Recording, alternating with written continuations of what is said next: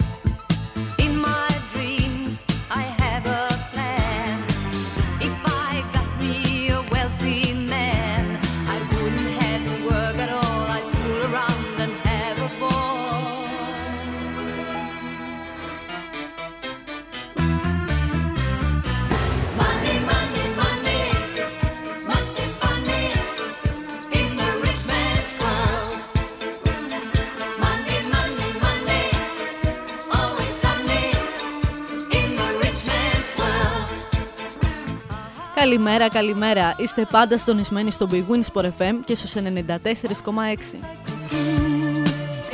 I had a little money, it's a rich man's Μαζί θα πάμε για το επόμενο δίωρο και δεν είμαι μόνη μου. Έχω παρέα μου τον Αλέξανδρο Τριγότη Καλησπέρα από μένα, καλές γιορτές, χρόνια πολλά σε όλους. και είμαι η Αναστασία Βοσνάκη. that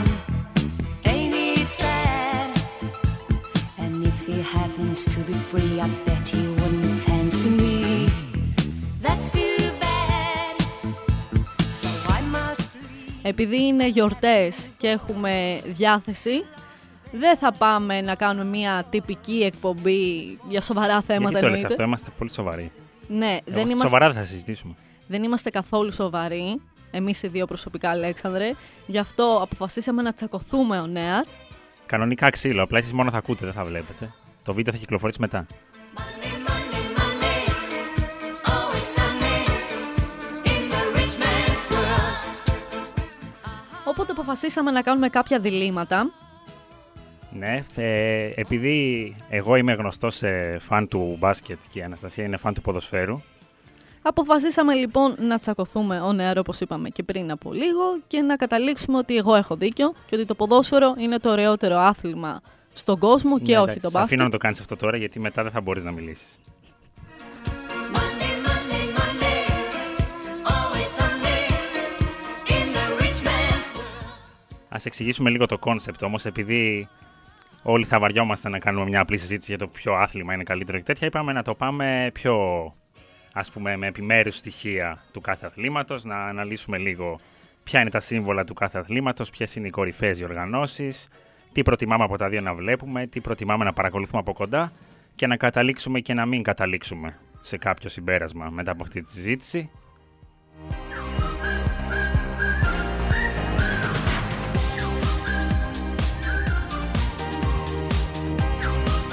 Εσείς μπορείτε να στείλετε τα μηνύματά σας για να πάρετε το μέρος κάποιου. Φυσικά μπορείτε να πάρετε το δικό μου. Το δικό μου κάνω και giveaway, δύο μπάλες μπάσκετ. Και εγώ κάνω τρεις μπάλες ποδοσφαίρου, Ναι, αλλά θα αυτές κάνω, είναι ευθυνές όμως. θα κάνω όμως από αυτές τις παλιές, τις κλασικές, τις πέτσινες, τις μπάλες, θυμάσαι; Ναι, αλλά αυτές είναι ακόμα πιο φθηνέ. Εγώ σου λέω κάνω spalding. Πώς είναι πιο φθηνές αυτές οι μπάλες ποδοσφαίρου; Αυτές είναι σπάνιες. Πού θα τις βρεις, Πες μας για το giveaway σου, Αναστασία. Λοιπόν, όταν θα πάρετε λοιπόν το μέρος μου, θα κάνουμε ένα giveaway τρεις μπάλες ποδοσφαίρου από αυτές τις σπάνιες, που αυτές που όταν έβρεχε θυμάσαι και μπορεί να σε χτύπαγε ναι, μια... πάθαινες κάταγμα, ολικό. Ναι, ναι, ναι, ναι. Ωραία χρόνια. Η μπάλα μια χαρά. Drifting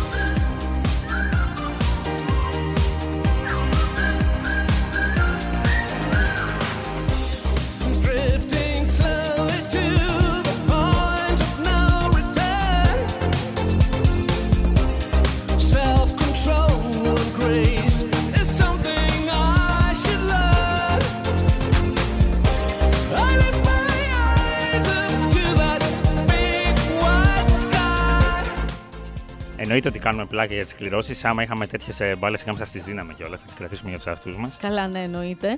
Θέλεις να ξεκινήσουμε σιγά σιγά; Α ξεκινήσουμε. Λοιπόν, σου βάζω ένα δίλημα. Για βάλε. Μουντιάλ ή μουντομπάσκετ; Ε, Καταρχάς, φαντάζομαι εννοείς τι μου αρέσει περισσότερο να παρακολουθώ. Προφανώς. Θα σου πω, προφανώς το Μουντιάλ είναι μια διοργάνωση η οποία έχει πάρα πολύ μεγάλο ενδιαφέρον. Μου αρέσει πάρα πολύ η επικοινωνία των πολιτισμών που θεωρώ ότι εκφράζεται πολύ περισσότερο στο ποδόσφαιρο γιατί η κερκίδα παίζει πολύ πιο κεντρικό ρόλο. Αλλά ρε φίλε, στο ποδόσφαιρο, το Μουντιάλ ουσιαστικά είναι οι ευρωπαϊκές ομάδες συν τη Βραζιλία και την Αργεντινή. Καμία άλλη ομάδα δεν μπορεί να πρωταγωνιστεί ποτέ. Είναι σαν να παίρνουμε ένα Euro, να βάζουμε την Βραζιλία και την Αργεντινή μέσα και να λέμε παίξτε να το πάρει κάποιος. Ενώ στο μουντομπάσκετ βλέπουμε από άλλε υπήρου, ξέρω εγώ. Αμερική, η καλύτερη ομάδα στον πλανήτη. Ο Καναδάς τώρα βγήκε τρίτος στο τελευταίο παγκόσμιο κύπελο. Η Αυστραλία έχει κάθε χρόνο ομάδα που πρωταγωνιστεί. Υπάρχει ένας ανταγωνισμός μεγαλύτερος. Δηλαδή τώρα στο Μουντιάλ ξέρω θα το πάρει ή κάποια ευρωπαϊκή ομάδα ή η Βραζιλία ή η Αργεντινή. Αυτά.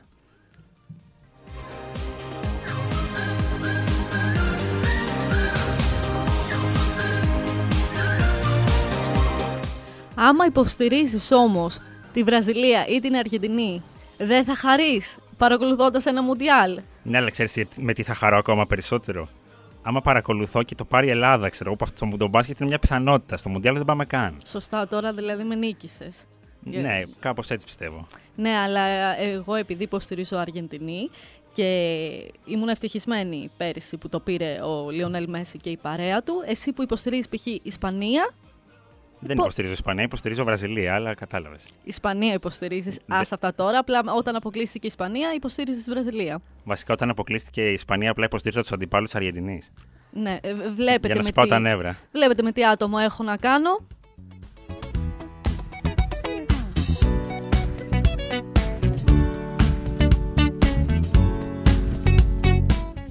Προφανώς δεν λέω ότι δε- δεν είναι ωραίο ας πούμε, να υποστηρίζει κάποια άλλη χώρα, αλλά θεωρώ ότι δεν μπορείς να νιώθεις τίποτα που να είναι καλύτερο από το να υποστηρίζεις τη δικιά σου χώρα. Και δυστυχώς στο Μουντιάλ, όπως και να το κάνουμε, τα τελευταία χρόνια δεν πάμε και δεν προβλέπεται ότι έχουμε και πάρα πολλές ελπίδες να πάμε. Και μπορεί να πηγαίνουμε στα Euro, αλλά στα Μουντιάλ είναι πολύ πιο δύσκολο. Ε, Προφανώς, αλλά όταν έχεις έναν αγαπημένο ποδοσφαιριστή από μικρό παιδάκι, δεν μπορείς να ταυτιστείς πλήρως με μια ξένη χώρα, εννοείται, όπως με την Ελλάδα, αλλά χαίρεσαι με τη χαρά του. Φαντάζομαι μιλάς για κάποιον συγκεκριμένο. Ναι, για το Μέση.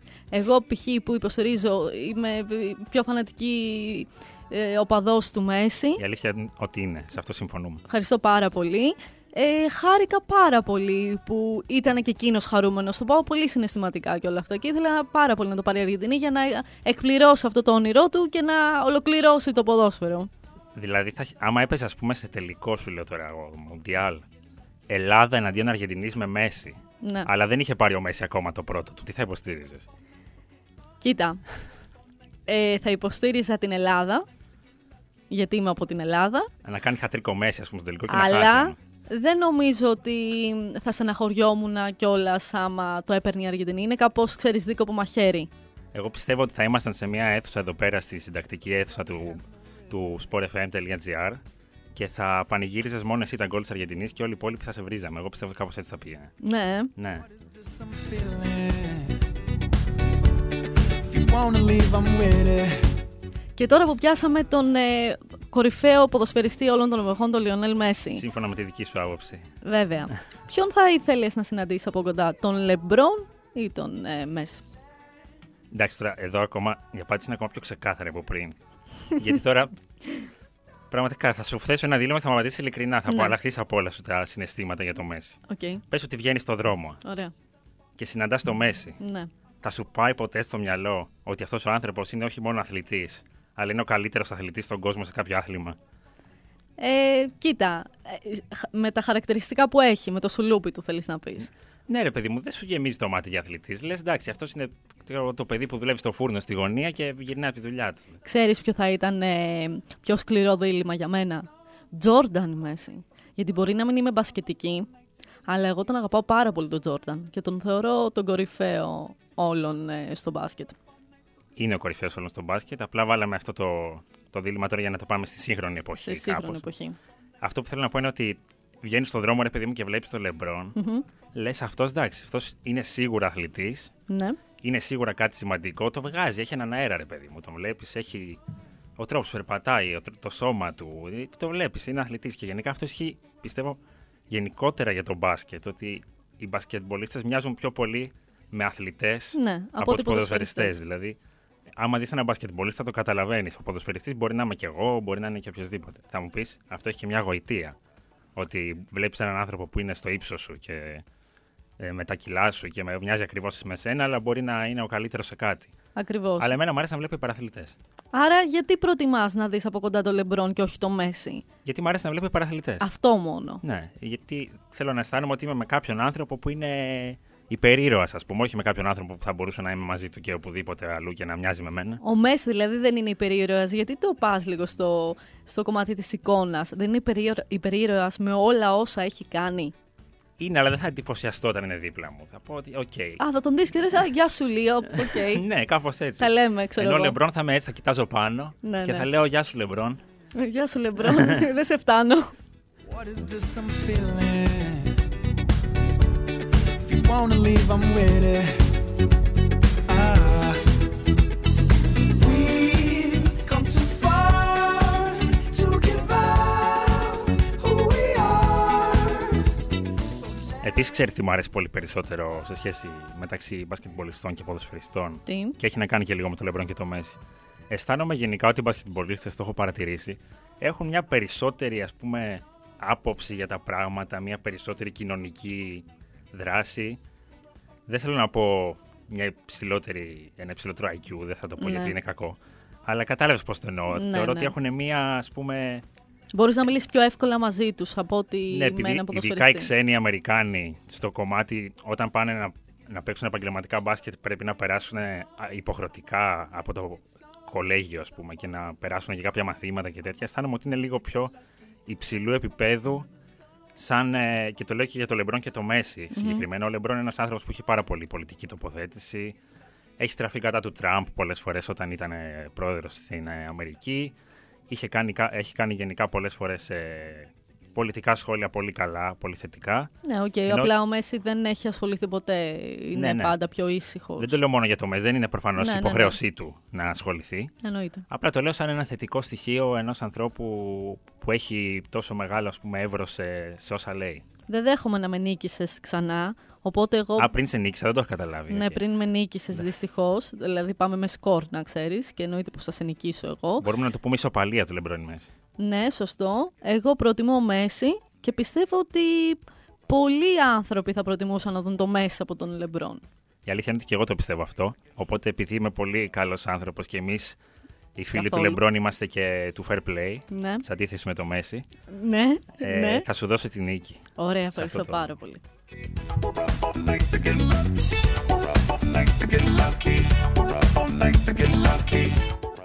Τελικός Champions League ή Final Four. Λοιπόν, εδώ η αλήθεια είναι ότι είμαι λίγο διχασμένος. Μμμ. Ο τελικός του Champions League προφανώς είναι ένα τεράστιο event. Θεωρώ ότι είναι το μεγαλύτερο ποδοσφαιρικό event. Οριακά μου αρέσει περισσότερο και να δω από το να δω τελικό Μουντιάλ που λέγαμε πριν, ας πούμε. Μου αρέσει Ναι. τρομερά ο τελικός Champions League. Αλλά στο Final Four αυτό που προτιμώ είναι ότι είναι ένα event συνολικό, ρε παιδί μου. Είναι ένα Σαββατοκύριακο. Πάνε τέσσερις ομάδες όλες στο ίδιο γήπεδο. Με τους οπαδούς τους και οι τέσσερις. Παρακολουθούν τα παιχνίδια όλα. Έχει ημιτελικού και τελικούς, ας πούμε, μέσα σε δύο μέρες. Οπότε είναι ένα πολύ ωραίο μεγάλο event. Ενώ τελικό του Champions League αισθάνομαι ότι είναι μεμονωμένος, έχουν τελειώσει όλη η αγωνιστική δράση συνήθως, έχουν τελειώσει τα πάντα. Ωραία. Και περιμένεις αυτή τη μία μέρα που πολλές φορές, και αυτό πιστεύω θα, το, θα συμφωνήσεις κι εσύ, τις περισσότερες φορές τελική Champions League είναι κακά μάτς. Ναι, ισχύει. Θα σου βάλω ένα άλλο δίλημα. Ρεάλ Μαδρίτη, Μπαρσελόνα. Λέω εγώ έτσι ένα τυχαίο παράδειγμα. Τελικός Champions League. Ναι. Το προτιμάς ή προτιμάς το Final Four; Επειδή να, να ξέρω. είναι ο ίδιος τελικός και στο Final Four, ας πούμε, γιατί γίνεται; Ναι, σου πάω έτσι. Γιατί ξέρω ότι υποστηρίζεις Ρεάλ και μισείς την Μπαρσελόνα, όπως και το Μέση. Τι θα προτιμήσεις να Η δεις; αλήθεια είναι ότι σε αυτή την περίπτωση θα προτιμήσω πολύ να δω το ποδόσφαιρο γιατί η Real η ποδοσφαιρική με ενδιαφέρει πολύ περισσότερο. Και εντάξει, τώρα βέβαια δεν θα έχει κανένα ενδιαφέρον γιατί στο τελικό, σε τελικό Champions League η Real δεν χάνει. Ναι, Έχουμε 8 συνεχόμενα, δηλαδή χωρίς ήττα. ναι. Αλλά εντάξει, εκεί θα πήγαινα στο ποδόσφαιρο, η αλήθεια είναι. Γιατί το μπάσκετ δεν έχει και την ίδια υποστήριξη από τους Ισπανούς. Αυτό με ενοχλεί. Ότι πιστεύω ότι και οι Ισπανοί τον τελικό του ποδοσφαίρου θα βλέπανε. Δεν θα πήγαινε κανένας να δει το Final Four από κοντά. Προφανώς όπου θα κέρδιζε Θα η κέρδιζε η Μπαρσελόνα. Real, ναι. ναι, ναι, ναι. Ωραία.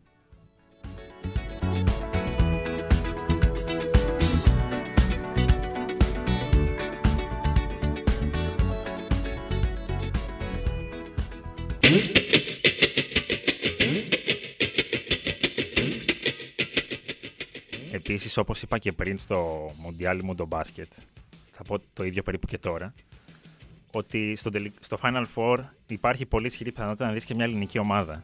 Κάτι που δεν ισχύει στο τελικό του Champions League.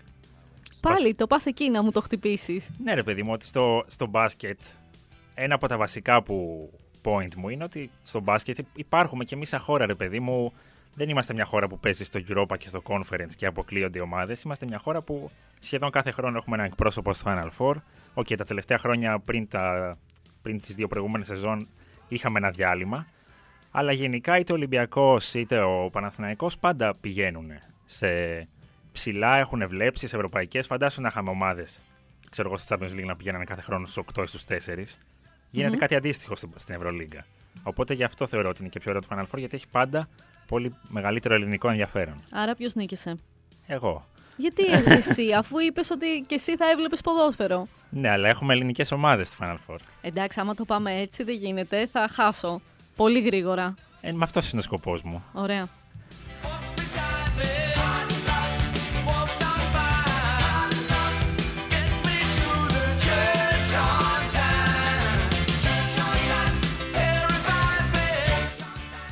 Ντέρμπι που κρίνει το πρωτάθλημα ή τελικός μπάσκετ.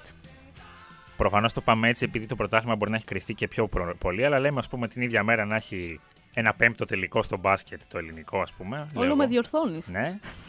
Ο, ε, ο Ολυμπιακός Παναθηναϊκός, ας πούμε, και να παίζουν και στο πρωτάθλημα τελευταία αγωνιστική. Όποιος νικήσει παίρνει τον τίτλο. Έτσι. Η αλήθεια είναι ότι εκεί θα πήγαινα, ακόμα και εγώ πες να πήγαινα στο ποδόσφαιρο. Γιατί Μμμ. καταρχάς στο ελληνικό πρωτάθλημα του ποδοσφαίρου, άμα εξαιρέσουμε την περσινή σεζόν, πολύ σπάνια βλέπουμε να κρίνονται στη τελευταία αγωνιστική. Δηλαδή, Ναι, ναι. πέρσι κρίθηκε στην πρώτη τελευταία ουσιαστικά. Και πιστεύω έτσι θα πάει και φέτος. Έτσι φαίνεται. Είναι πολύ ωραίο, αλλά συνήθως, επειδή με την κυριαρχία του Ολυμπιακού για πολλά χρόνια, αλλά ακόμα και όταν το πήρε ο Πάοκ, ας πούμε, το πήρα ήδη, το, το είχε πάρει από πολύ νωρίς. Ε, δεν βλέπουμε πολύ συχνά. Ενώ στο πρωτάθλημα ξέρεις ότι θα πάνε στους τελικού ο Ολυμπιακός και ο Παναθηναϊκός πιθανότατα θα πάνε και τέταρτο, πέμπτο παιχνίδι και θα το πάρει κάποιος στο τέλος. Η αλήθεια είναι ότι εκεί θα προτιμούσα και εγώ να δω το ποδόσφαιρο, το τέρμπι που θα τα κρίνει όλα. Οπότε εδώ πέρα μάλλον θα σου δώσω τη νίκη. Αν και έχω ζήσει πολύ ωραίες στιγμές με τελικούς μπάσκετ, ε, πέμπτο παιχνίδι, ας πούμε, να κρίνεται στο τέλος. Που να. Ακόμα και αν δεν παίζει η ομάδα σου στο πρωτάθλημα, στο ποδόσφαιρο εννοώ, Ε, άμα δεν παίζει η ομάδα μου, θα σε ενδιέφερε τόσο πάλι. Θα με ενδιαφέρει, γιατί ξέρεις, ακόμα και αν δεν παίζει η ομάδα μου, ε, πάντα έχω συμπάθειες και αντιπάθειες μεταξύ των υπολείπων. Να Οπότε θα, παίξει π.χ. ο Πας Γιάννενα με τον Ατρόμητο, σου λέω εγώ δεν θα τώρα. γίνει ποτέ αυτό, ναι, αλλά.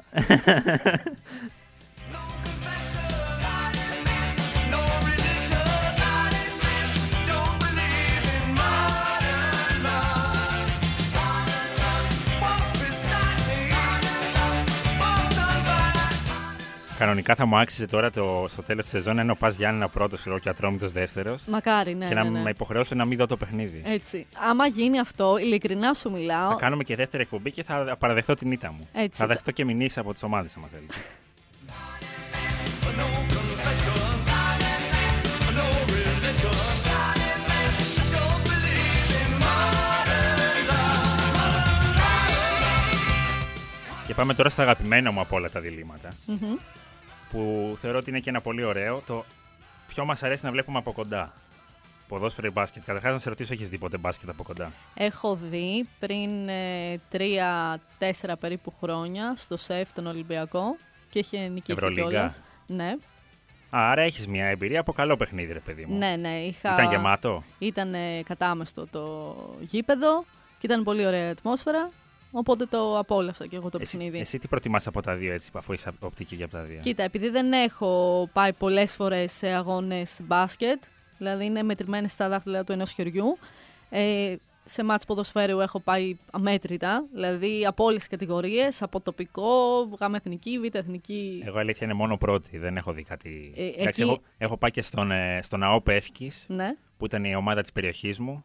Όποιος ακούει και υποστηρίζει ΑΟΠ Εύκης είναι από την Πεύκη, ομαδάρα έχουμε. Αυτά είναι τα καλύτερα να ξέρεις, οι μικρές κατηγορίες. Είναι υπέροχα τα παιχνίδια αυτά. Όλη η ατμόσφαιρα, όλα αυτά που γίνονται. Είναι... Υπέροχα δεν τα λες. Από μία έννοια μπορεί να είναι και πολύ. δηλαδή Δεν είναι εννοώ οριακά τώρα. μηνύσιμα μερικές φορές. Όχι, δεν λέω τώρα να πέφτει ξύλο. Λέω, ξέρεις, ότι είναι λίγο αστεία όλη, όλη αυτή η ατμόσφαιρα που επικρατεί. Αλλά εγώ είμαι full. ε, 100-0 ματς ποδοσφαίρου από κοντά, να μυρίζει το χορτάρι, ε, όλη το ζέσταμα, όλο αυτό.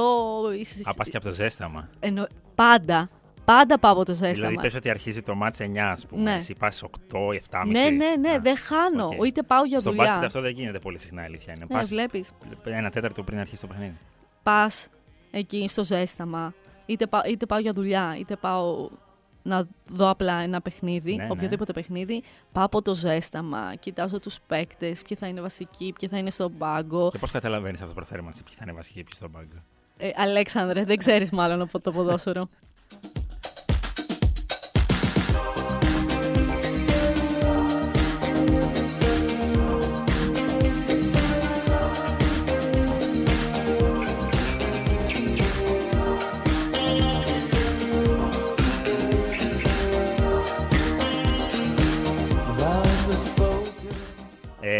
θα πω και εγώ όμως ότι αυτό που μου αρέσει πολύ στην ατμόσφαιρα του μπάσκετ είναι ότι είναι κλειστό το γήπεδο. Οπότε η ηχητική περνάει πολύ καλύτερα. Δηλαδή. Ναι. Μπορεί να έχει πολύ λιγότερο κόσμο στο μπάσκετ, αλλά η φασαρία που γίνεται να είναι πολύ μεγαλύτερη. Ενώ έχω παρατηρήσει ότι ειδικά στα μάτς πρωταθλήματος στην Ελλάδα, καταρχάς σπάνια γεμίζουν τα γήπεδα. Γιατί τώρα, ας πούμε, άμα παίζει ο Ολυμπιακός με μια μικρότερη ομάδα, δεν θα γεμίσει το Καραϊσκάκης. Πολύ δύσκολο. Άμα είναι ευρωπαϊκό παιχνίδι, θα γεμίσει. δεν δεν- ισχύει τόσο αυτό που λες τα τελευταία χρόνια. Ναι, εντάξει, ισχύει λίγο λιγότερο επειδή έχουμε πολύ ανταγωνιστικό πρωτάθλημα. Την τελευταία χρόνια. τριετία, να το πούμε και έτσι. Αλλά θυμάμαι εγώ παλιά, ας πούμε, που πήγαινα να δω μάτς στο ΆΚΑ. Και εντάξει, τώρα ΆΚΑ είναι και τεράστιο, χωράει 60.000 κόσμο και είχε 6, ξέρω εγώ. Ναι, ναι, ναι. Και ήταν σαν να μην ήταν κανένας. Ναι, ακριβώς. Ενώ στο μπάσκετ και να έχει 6.000 κόσμο και να χωράει δε- το ΆΚΑ, ας πούμε, το μπασκετικό που χωράει γύρω στους 18.000, άμα έχει 5-6, θα γίνεται φοβερή ατμόσφαιρα γιατί ο ήχος περνάει πάρα πολύ καλά στο κλειστό. Ε, οπότε εγώ το προτιμώ λίγο. Έχω πάει σε πολλά και από τα δύο. Ε, έχω πάει σε συγκλονιστικά μάτς στο, στο ποδόσφαιρο, η αλήθεια είναι. Αλλά νομίζω ότι τις ατμόσφαιρες που έχω ζήσει στο μπάσκετ δεν τις έχω ζήσει ποτέ Ναι. σε αγώνα ποδοσφαίρου. Βέβαια δεν βοηθούσαν και τα μάτς που πήγαινα. Ναι, ισχύει. Μπορεί να πήγαινε σε, σε παιχνίδια που αυτό που είπες. Δεν πήγες τώρα σε ένα. Έχεις πάει σε ευρωπαϊκό παιχνίδι κάποιας μεγάλης ομάδας. Στο ποδόσφαιρο η αλήθεια είναι ότι έχω πάρα πολλά χρόνια να πάω. Ε, γι' αυτό ίσως να, γι αυτό να μην σε βοηθάει, παραδείγματος χάρη. Ή σε κάποιο ντέρμπι έχεις πάει ποτέ στο ποδόσφαιρο. Ολυμπιακός Παναθηναϊκός π.χ. Ε, έχω πάει, ναι. Ήταν, αυτά είναι φοβερές ατμόσφαιρες, αυτό λέω. Αλλά θεωρώ ότι στο μπάσκετ τα πιο μικρά παιχνίδια έχουν πιο ωραία ατμόσφαιρα από τα Ναι. πιο μικρά παιχνίδια του ποδοσφαίρου. Ναι, κατάλαβα. Επίσης, στο μπάσκετ οι περισσότερες ομάδες θεωρώ ελληνικές έχουν κάπως καλά γήπεδα. Ενώ στο ελληνικό πρωτάθλημα τώρα βλέπεις κάποια γήπεδα που λες δεν Ναι, γίνεται αυτή η ισχύει. ομάδα να παίζει στην πρώτη κατηγορία. Ισχύει. Οπότε περιμένω να με πα σε κάποιο, πο- σε κάποιο αγώνα ποδοσφαι... ε, μπάσκετ, με συγχωρείτε, μπερδεύτηκα. Ε, για να Ποδοσφαίρο δω πας κι και εγώ. μόνος σου, δε. Ε, ποδοσφαίρου δεν σε χρειάζομαι. Θα εννοείται. πάμε στο μπάσκετ και οι δύο ελληνικές μας ομάδες, δόξα τω Θεώ, είναι ομάδες που πρωταγωνιστούν στην Ευρωλίγκα, Εγώ όπω είπα έχω και πριν. περισσότερη από μία ελληνική ομάδα, αλλά εντάξει. Μπορώ Αν- να σε πάω στη δεύτερη μου ομάδα που υποστηρίζω στο ποδόσφαιρο. Αυτή απαιτεί ένα μικρό ταξίδι, οπότε δεν θα, το κάνουμε. δεν θα πούμε ποια είναι η ομάδα. Απαιτεί Άμα- ένα μικρό ταξίδι. Ναι, δε- οπότε δεν θα το κάνουμε. Ε, Ειδικά αυτή την εποχή δεν πας εκεί. Έχει πολύ κρύο, ε. ναι, όχι, όχι. painful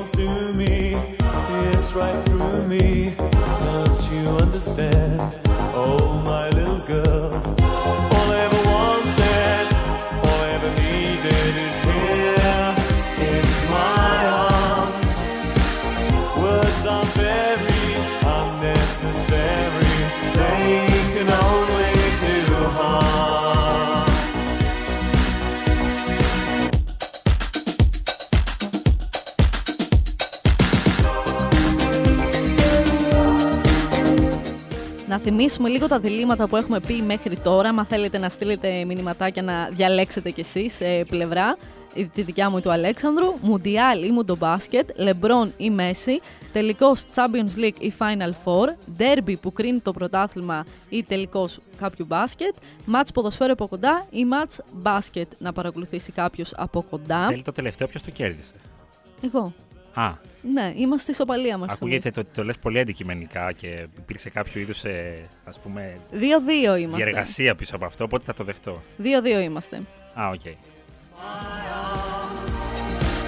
Words are very unnecessary.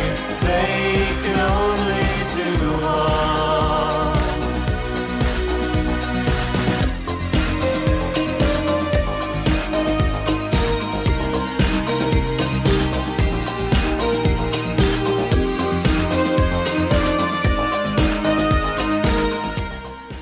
Πάμε σε ένα μικρό break και ερχόμαστε.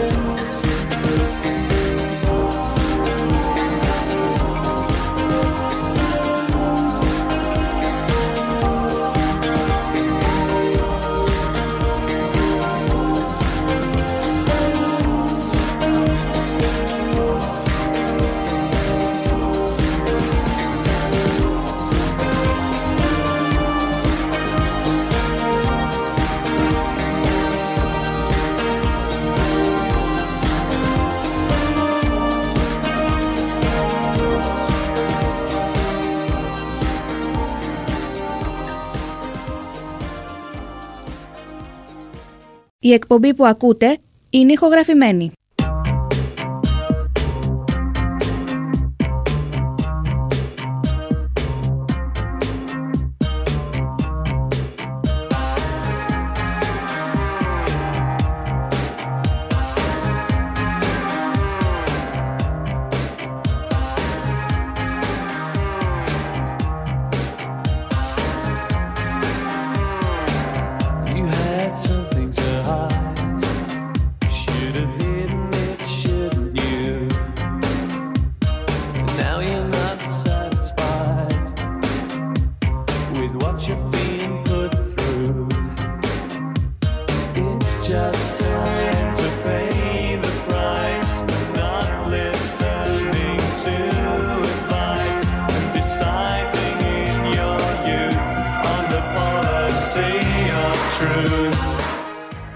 Επιστρέψαμε, είμαστε συντονισμένοι στο B-Win Sport FM 94,6. Συνδημίζουμε στο μικρόφωνο Αλέξανδρος Τσιριγώτης και Αναστασία Βοσνάκη. Να συνεχίσουμε τα ωραία μας γιορτινά διλήμματα που κάναμε και προηγουμένως. Να σας θυμίσω ότι εγώ κερδίζω. 2-2 δεν είπες. Ε, τώρα στο break έγινε 3-2. Α, κατάλαβα. Είναι αυτό. Πάμε στα αποδυτήρια Ναι, και ναι, ακριβώς απειλούμε. έτσι. Οκ, εντάξει, κατάλαβα. Ε, Θες να μας ε, εντάξεις στο επόμενο μας θέμα που ε, περιλαμβάνει και μία από τις αγαπημένες σου προσωπικότητες, νομίζω. Δύο. Εντάξει, Αγαπημένη. μία όμως την αναφέρεις πολύ συχνά. Ναι, οκ.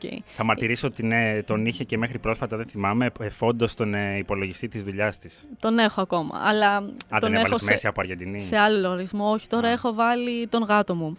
Λοιπόν, Πελέ ή Τζόρνταν, ποιον θα ήθελες να δεις από κοντά; Καταρχάς, να πούμε να αναπαύεται η ψυχή του Πελέ όπου είναι. Δεν εννοούμε κυριολεκτικά να τον δούμε από κοντά τώρα. Ε, αλλά ομολογώ ότι θα ήθελα να δω τον Τζόρνταν. Γιατί ουσιαστικά εντάξει, ο Πελέ καταρχάς έπαιξε μόνο στη χώρα του. Ναι. Έπαιξε μόνο στη Βραζιλία. Δεν ήταν και κάνα πολύ μεγάλο πράγμα στην εποχή του, ενώ ότι επειδή δεν ήταν και εποχή τόσο, στην εποχή εκείνη τόσο εξελιγμένα τα μίντια, Ναι. Πιστεύω ότι στην εποχή του ο Πελέ δεν θα γίνει τόσο παγκοσμίως γνωστός. Όπως έγινε ο Τζόρνταν που έβαλε το, το μπάσκετ ουσιαστικά στα σπίτια όλου του κόσμου. Το NBA στα σπίτια όλου του κόσμου. Γιατί ε, νομίζω ότι πριν τον Τζόρνταν, τουλάχιστον στην Ευρώπη, δεν ασχολιόταν και κανένας με το NBA. Ναι, Πάρα οκ. πολύ. Απλά δεν θα ήθελες πριν φύγει ο Βραζιλιάνος από τη ζωή να είχες μια ευκαιρία να τον δεις από κοντά, να μιλήσεις μαζί του, να βγάλεις μια φωτογραφία, δηλαδή ήταν ο Πελέ; Ναι, ήταν ο Πελέ, αλλά και ο άλλος ήταν ο Τζόρνταν. Δηλαδή, Ναι, εσύ άμα είχε προφανώς. τον Τζόρνταν δίπλα σου, δεν θα έλεγες Θέλω μια φωτογραφία. Κοίτα, όπως είπαμε και πριν, εγώ τον Τζόρνταν τον αγαπάω, παρόλο που δεν μου αρέσει το μπάσκετ. Τον θεωρώ τον κορυφαίο όλων σε αυτό το άθλημα. Ωστόσο, αν μου έβαζαν αυτό το δίλημα να δω τον Πελέ ή τον ε, Τζόρνταν, θα διάλεγα το- τον ε, Πελέ. Επίσης θεωρώ ότι ο Τζόρνταν- Τζόρνταν είναι πολύ πιο cool τύπος. Δηλαδή, τον Πελέ δεν τον έχω ακούσει πάρα πολύ να μιλάει. Νομίζω δεν μίλαγε κιόλας γενικά πάρα πολύ στα media και τέτοια. Δεν ήταν πολύ αυτής της, ε, αυτού του στυλ. Αλλά ο Τζόρνταν, επειδή έχω δει και το ντοκιμαντέρ του, δεν ξέρω αν το έχεις παρακολουθήσει. Το, Ναι, ναι, ναι. Το, ε, φαίνεται πολύ cool τύπος. Δηλαδή, που θα έχεις πολλές ιστορίες να σου πει, ας πούμε, πολύ αστείες. Έχει και ένα πολύ αστείο έτσι, υπεροπτικό ύφος. Ο Ναι, Πελέ ήταν οκ. υπερβο- υπερβολικά, ας πούμε, θεωρώ μετρημένος για αυτά που έχει πετύχει. Πάντως, ε, επειδή εγώ ακολουθούσα στο Instagram τον Πελέ που είχε λογαριασμό και, Είχε και Instagram. είχε και Instagram και ακόμα απλά τον διαχειρίζεται η οικογένειά του. Ε, ανέβασε μερικές φορές κάτι βιντεάκια πολύ χιουμοριστικά και λέγει και αστεία και όλα αυτά. Δεν ήταν... Δεν ε, του το έχω. Αυτό θα το ψάξω ναι. που λες. Η αλήθεια είναι δεν το ξέρω. Ναι.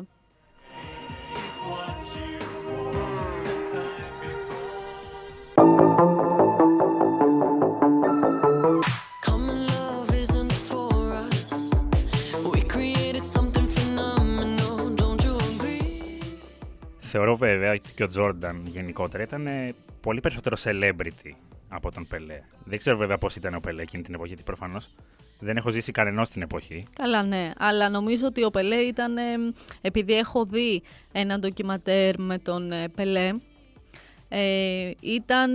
Πώς να σου πω, ο superstar ε, γινόταν χαμός. Χαμός, δηλαδή, Ναι, από όλο απλά τον υπο- κόσμο. Στη Βραζιλία μόνο γενικά. Γενικά νομίζω ότι ακούστηκε τόσο πολύ η φήμη του Πελέ. Δηλαδή, όποια πέτρα και να σηκώσεις, ξέρει τον Πελέ. Πώς να σου πω. Είναι κάπως έτσι.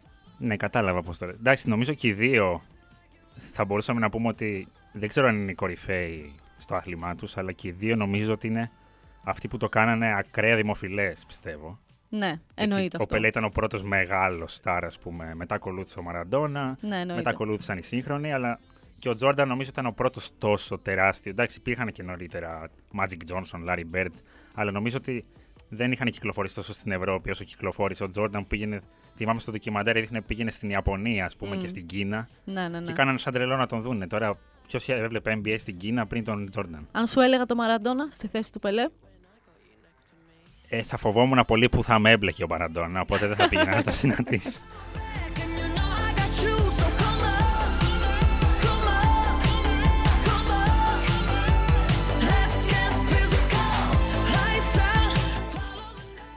Θα ήθελες να πιεις καφέ με τον Ζλάταν Ιμπραήμοβιτς ή με τον Μάικ Τζέιμς.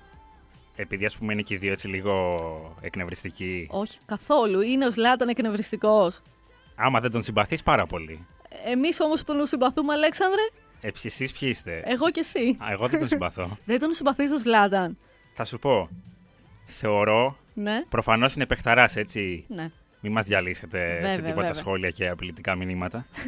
ε, δεν θεωρώ ότι είναι τόσο πια σπουδαίος όσο παρουσιάζει τον εαυτό του. Ρε εσύ, ποιος άλλος άνθρωπος θα έβγαινε και θα έλεγε αυτά που λέει ο Ζλάταν και θα γέλαγες π.χ. Θα έλεγες άσε μας μωρέ με τον υπερόπτη. Τι, τι βλακίες λέει τώρα.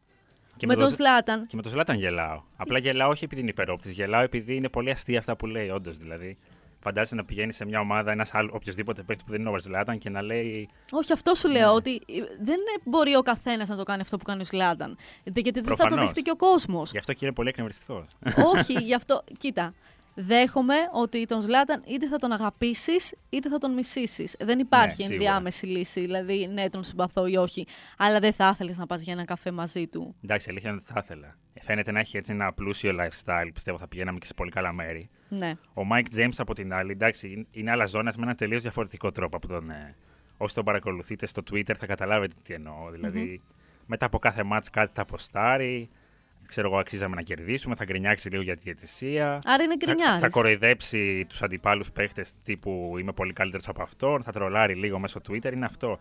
Απλά θεωρώ ότι επειδή ο Mike James πιθανότητα έχει μεγαλώσει εκεί σε αυτές τις συνοικίες της Αμερικής, στις ε, ας πούμε τα γκέτο που είναι όλοι λίγο έτσι, έχει αυτή την ατροπία και μου βγάζει μια ειλικρίνεια, μια αυθεντικότητα ο Ζλάταν. Δεν μου βγάζει μια αυθεντικότητα, μου βγάζει ότι προσπαθεί πάρα πολύ Καθόλου. να πείσει ότι είναι αυτός ο άνθρωπος και ότι Καθόλου. όλο αυτό είναι μια περσόνα.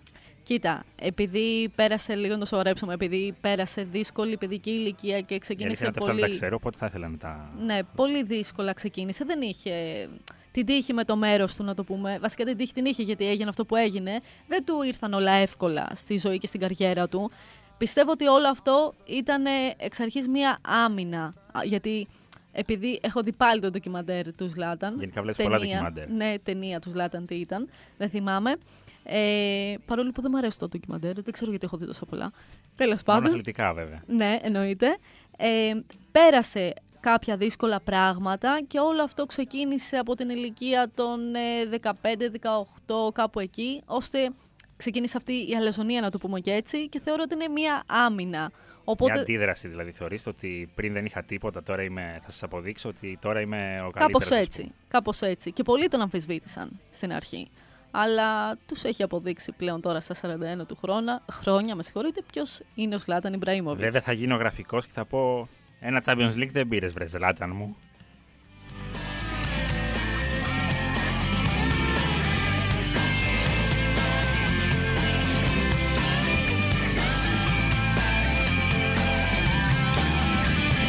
tomorrow comes to take me away. I wish that I that I could stay. Girl, you know I've got to go. Oh. Λοιπόν, άρα πας με Mike James για καφέ. Πάμε Mike James έτσι να μου πεις ιστορίες από το NBA που έπαιξε. Ωραία, εγώ θα είμαι στο διπλανό τραπέζι με τον Ζλάταν και μη ζηλέψεις να έρθεις στο δικό μας Η αλήθεια είναι ότι τραπέζι. σίγουρα θα ερχόμουν. Εντάξει, θα τον καταλάβαινα και από μακριά το Ζλάταν. Πιστεύω ότι. Να, ο Ζλάταν είναι, ο, πιστεύω, ο πιο μπασκετικός ποδοσφαιριστής που υπάρχει. Δηλαδή έχει κορμί που είναι για μπασκετμπολίστα. Δηλαδή Ναι. πιστεύω ότι έπρεπε να έχει κάνει καριέρα στο μπάσκετ ο Ζλάταν. Κρίμα, ακολούθησε το λάθο μονοπάτι, φίλε Σουηδέ.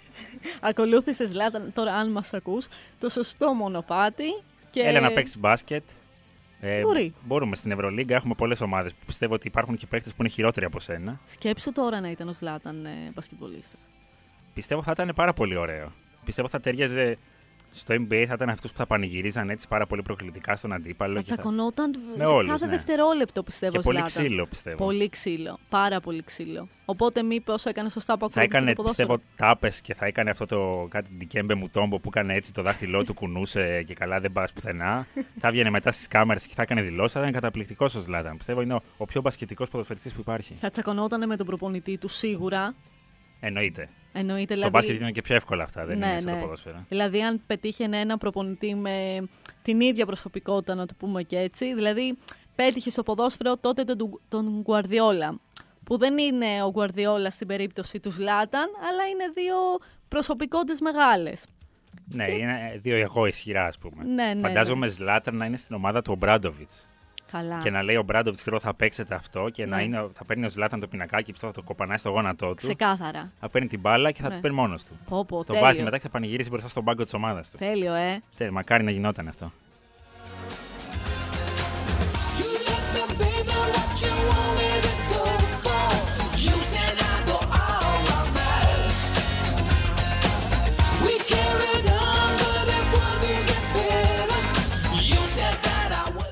Και πάμε σε ένα τελευταίο και πολύ ωραίο θέμα που πιστεύω ότι θα συμφωνήσει και εδώ ότι εδώ έχω ένα μικρό προβάδισμα λόγω του ότι έχω ένα μεγάλο cheat του μπάσκετ να. Ναι, εντάξει. Ας δεν θα διαφωνήσω. Όπως συζητήσαμε πριν. ε, Θα σε για- αφήσω να νικήσεις. Ωραία. Για το Λεμπρόνι Μέση.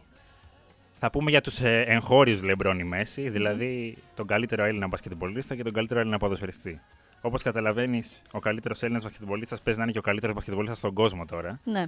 Οπότε ο, ο Γιάννης Αντοκούμπο μου δίνει ένα πολύ μεγάλο πλεονέκτημα. Θα, ήθελ, θα ακούσω όμως με πολύ μεγάλο ενδιαφέρον ποιον θεωρείς τον καλύτερο Έλληνα ποδοσφαιριστή. Λοιπόν, ακόμα ε, δεν το έχω ξεκαθαρίσει πολύ καλά στο μυαλό μου. Έχω πάρα πολλούς καλούς Έλληνες ποδοσφαιριστές. Θα βάλω πρώτον τον ε, Γιάννη τον Κωνσταντέλια. Έτσι, ανερχόμενο. Μακάρι το παιδί να φτάσει να έχει τη φήμη του Αντοκούμπο κάποτε. Εννοείται, είναι 19 χρονών στα 20 και έχει αποδείξει την τελευταία διετία, τριετία ότι είναι για μεγάλα πράγματα στο ποδόσφαιρο. Είναι ταπεινός, για μένα αυτό είναι το παν σε έναν αθλητή. Τότε γιατί σ' αρέσει ο Ζλάταν; Εντάξει τώρα κι εσύ, έλεος, έχουμε αδυναμίες, άνθρωποι είμαστε τώρα. ε, τι- τώρα όμως μου τα αλλάζεις. Καταλαβαίνετε ότι κάνω διλήμματα με έναν άνθρωπο που δεν ξέρει τι λέει. Εντάξει, τώρα. Δεν ξέρω τι θέλω, Ναι. ουσιαστικά. Ε, είναι ταπεινός και σε αυτή την ηλικία χρειάζεται να είσαι ταπεινός. Σε αυτή η αλήθεια είναι ναι. Πιστεύω ότι και ο Ζλάταν όταν ήταν 19 χρονών δεν θα ήταν αυτός ο άνθρωπος. Που είναι Όχι, τώρα. εγώ πιστεύω ότι ακόμα και στο 19 Α, του ωραία. Ζλάταν έτσι ήταν. Ε, είναι ταπεινός, γνωρίζει ποιος είναι, γνωρίζει τι έχει να δώσει στο ποδόσφαιρο. Τα ακούει κιόλας γιατί όλη η Ελλάδα τον αποθεώνει. Δεν ε, χρειάζεται κάποια Ναι, μακάρι το επιβεβαίωση. παιδί να κρατήσει τη- χαμηλά την μπάλα. Εννοείται. Να προσέξει πότε θα φύγει, γιατί πολλοί Έλληνες ποδοσφαιριστές την πατάνε εκεί. Ναι, ναι. Παίζουν τρομερά στο πρωτάθλημα, φεύγουν όμως πολύ νωρίς. Ναι, ναι. Και μετά πάνε σε ομάδες που παραγωνίζονται. Συμφωνώ Πιστεύω σε ότι αυτό. έχει φόντα να γίνει όντως ένας από τους καλύτερους Έλληνες ποδοσφαιριστές ever ο Κωνσταντέλιας με τον τρόπο που παίζει από τόσο μικρός. Αλλά τώρα τι σύγκριση να κάνουμε α- αυτή τη στιγμή; Ωραία, έχω κι με άλλους. Το Γιάννη, με το Γιάννη το κούμπο. Έχω κι άλλους. Έχω τον Βλαχοδήμο, έχω τον Μπακασέτα, έχω τον Δουβίκα, έχω τον Κώστα Φορτούνη, Το Τζιμίκα. Τον Τζιμίκα. Άντε, σου δίνω έτοιμα. τώρα. Βέβαια, ναι. Τον καλύτερο ξέχασα στη Λίβερπουλ. Ναι, εννοείται. Ε, έχω τον Αλέξανδρο Πασχαλάκη, πάμε τώρα σε τερματοφύλακες. Έχω αρκετούς. Τερματοφύλακες η αλήθεια είναι βγάζουμε πάρα πολύ. Βγάζουμε πολλούς. Και το θέμα είναι ότι δεν, ε, δεν ξέρω για ποιο λόγο δεν αναδεικνύονται τόσο πολύ. Δεν έχουν την Νομίζω κατάλληλη είναι- προβολή. Νομίζω είναι η θέση λίγο. Δηλαδή, Λίγο δικημένη. πο- Σπάνια η θέση του τερματοφύλακα, ας πούμε, έχει την τεράστια προβολή. Εκτός αν μιλάμε για Κασίγια, Νόιερ ε, και Τσέχ, ας πούμε. Ναι, ναι. Ειδικά στην Ελλάδα βγάζαμε πάντα πολύ καλούς τερματοφύλακε.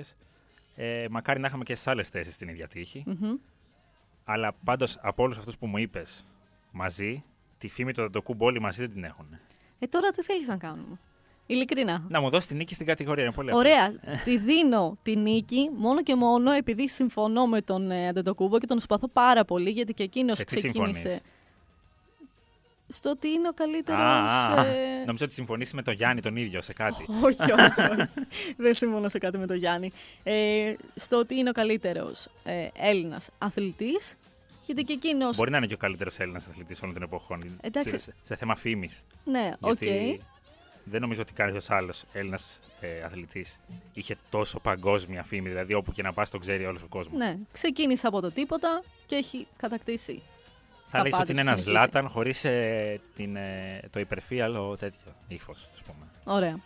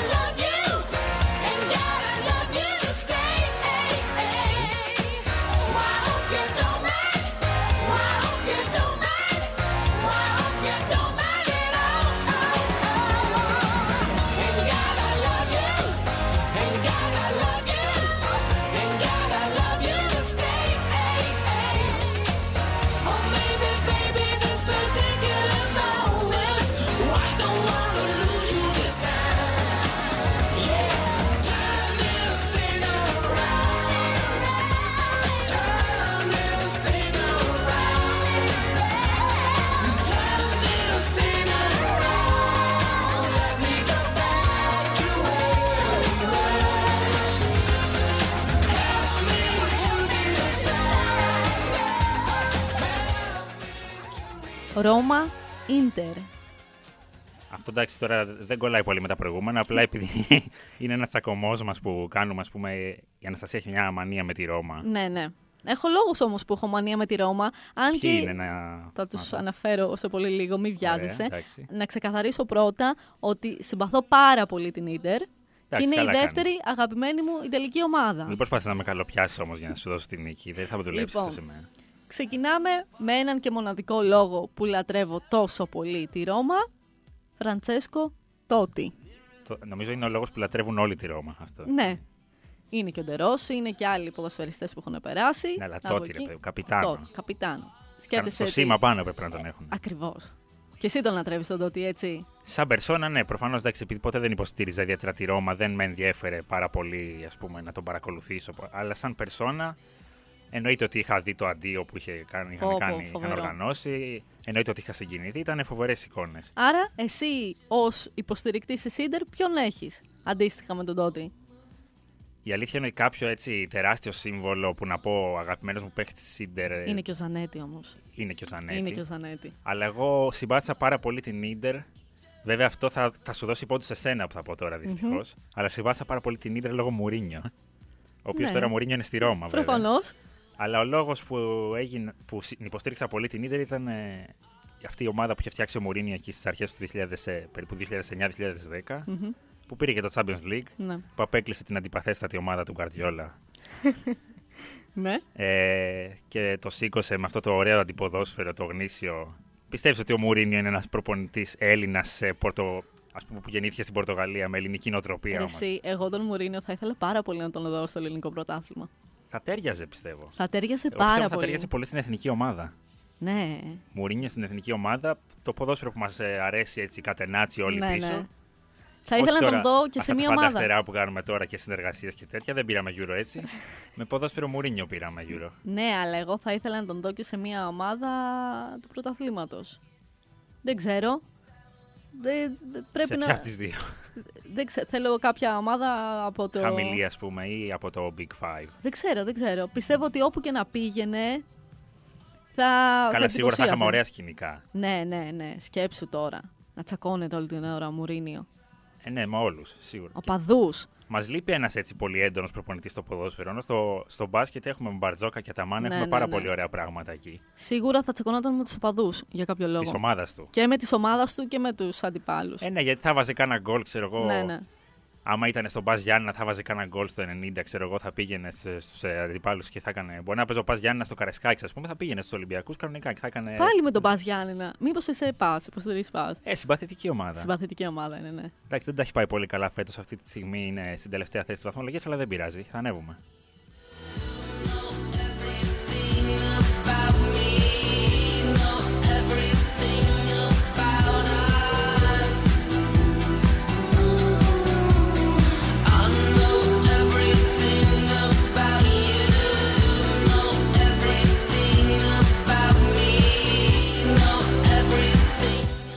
Για την Ίντερ που λέγαμε.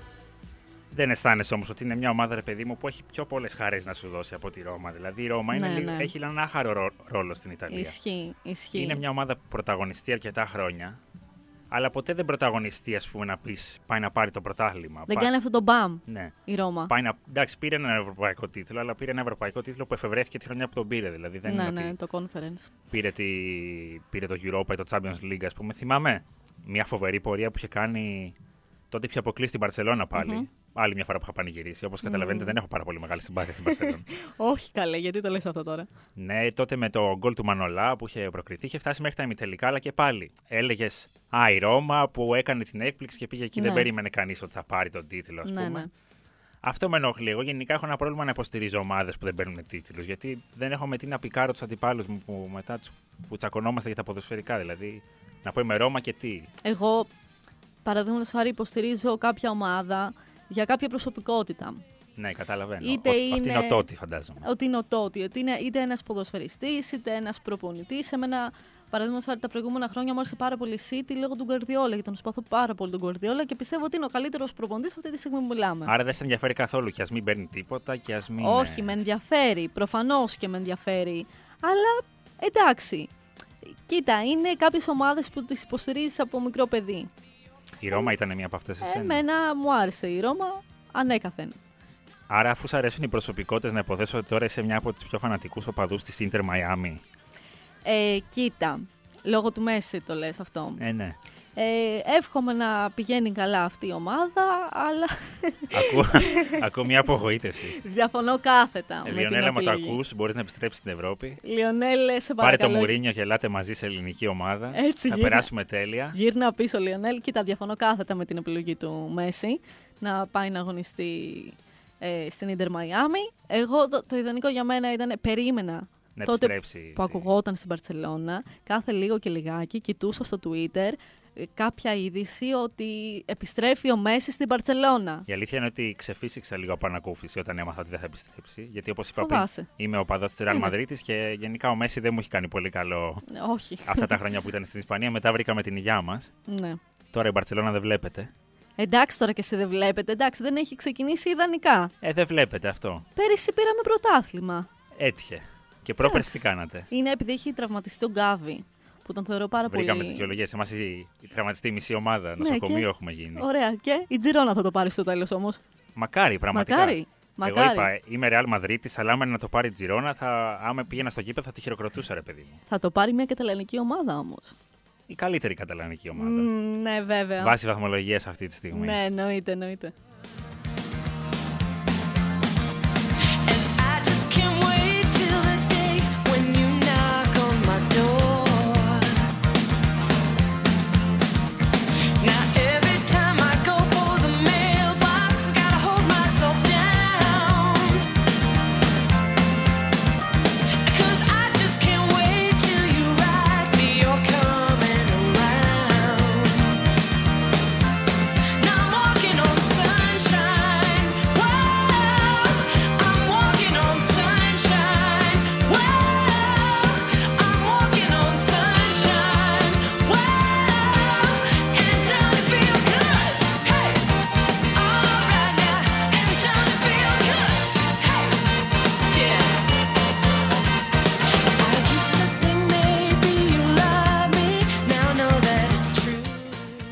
Στην επόμενη διακοπή και επιστρέφουμε. Μείνετε μαζί, σα, μαζί μας. Μπερδεύτηκα, τα είπα μαζί μας, μαζί σας, όλα μαζί. λοιπόν, μείνετε για ακόμη μία ωρίτσα, γιατί έχουμε και άλλα διλήμματα, όχι αθλητικού περιεχομένου. Ε, τώρα δεν αρχίζει ξέρεις το ποτέ τι καλό. μπορεί να προκύψει, βέβαια. Έτσι. Η συζήτηση εδώ δεν κυλάει και με πάρα πολύ ομαλότητα.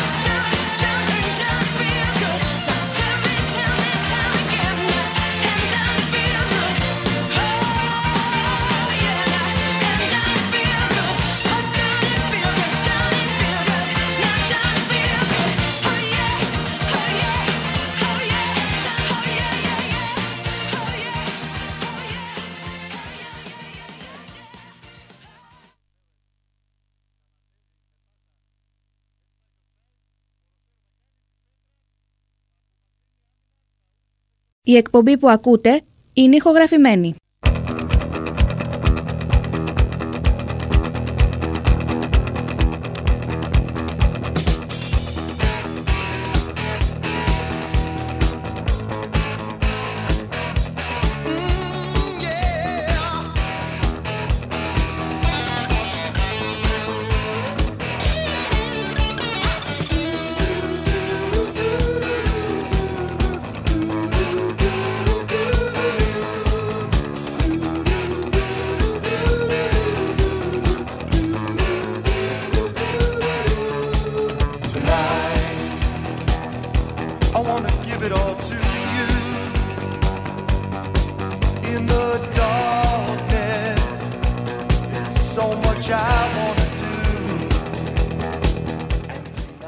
Επιστρέψαμε, είστε πάντα συντονισμένοι στο Big Win Sport FM και στους 94,6.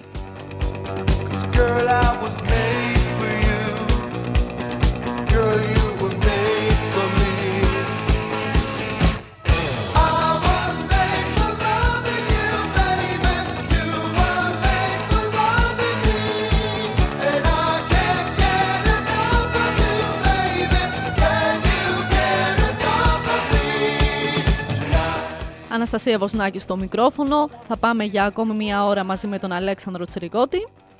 Και εφόσον είμαστε σε γιορτινές μέρες, είπαμε να πούμε και κάποια άλλα διλήμματα πέρα από τα αθλητικά που κάναμε. Ε, βέβαια.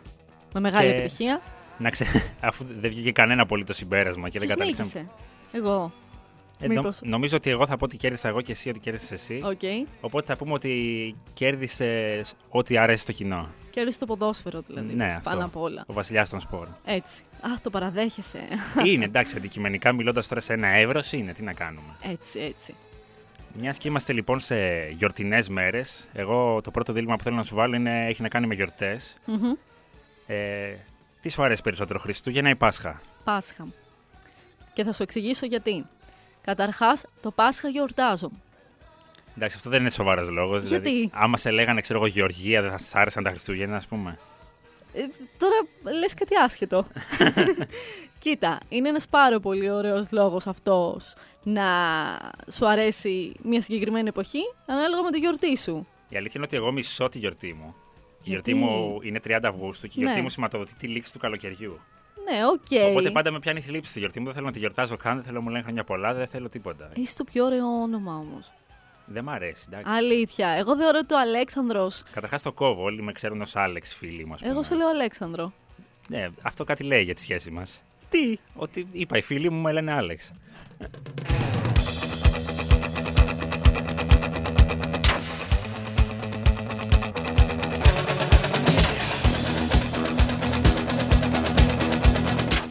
Είμαστε λοιπόν εδώ με τον συνάδελφο, τον Αλέξανδρο, γιατί πλέον δεν είμαστε φίλοι, Αλέξανδρε. Α, ήμασταν πριν, οκ.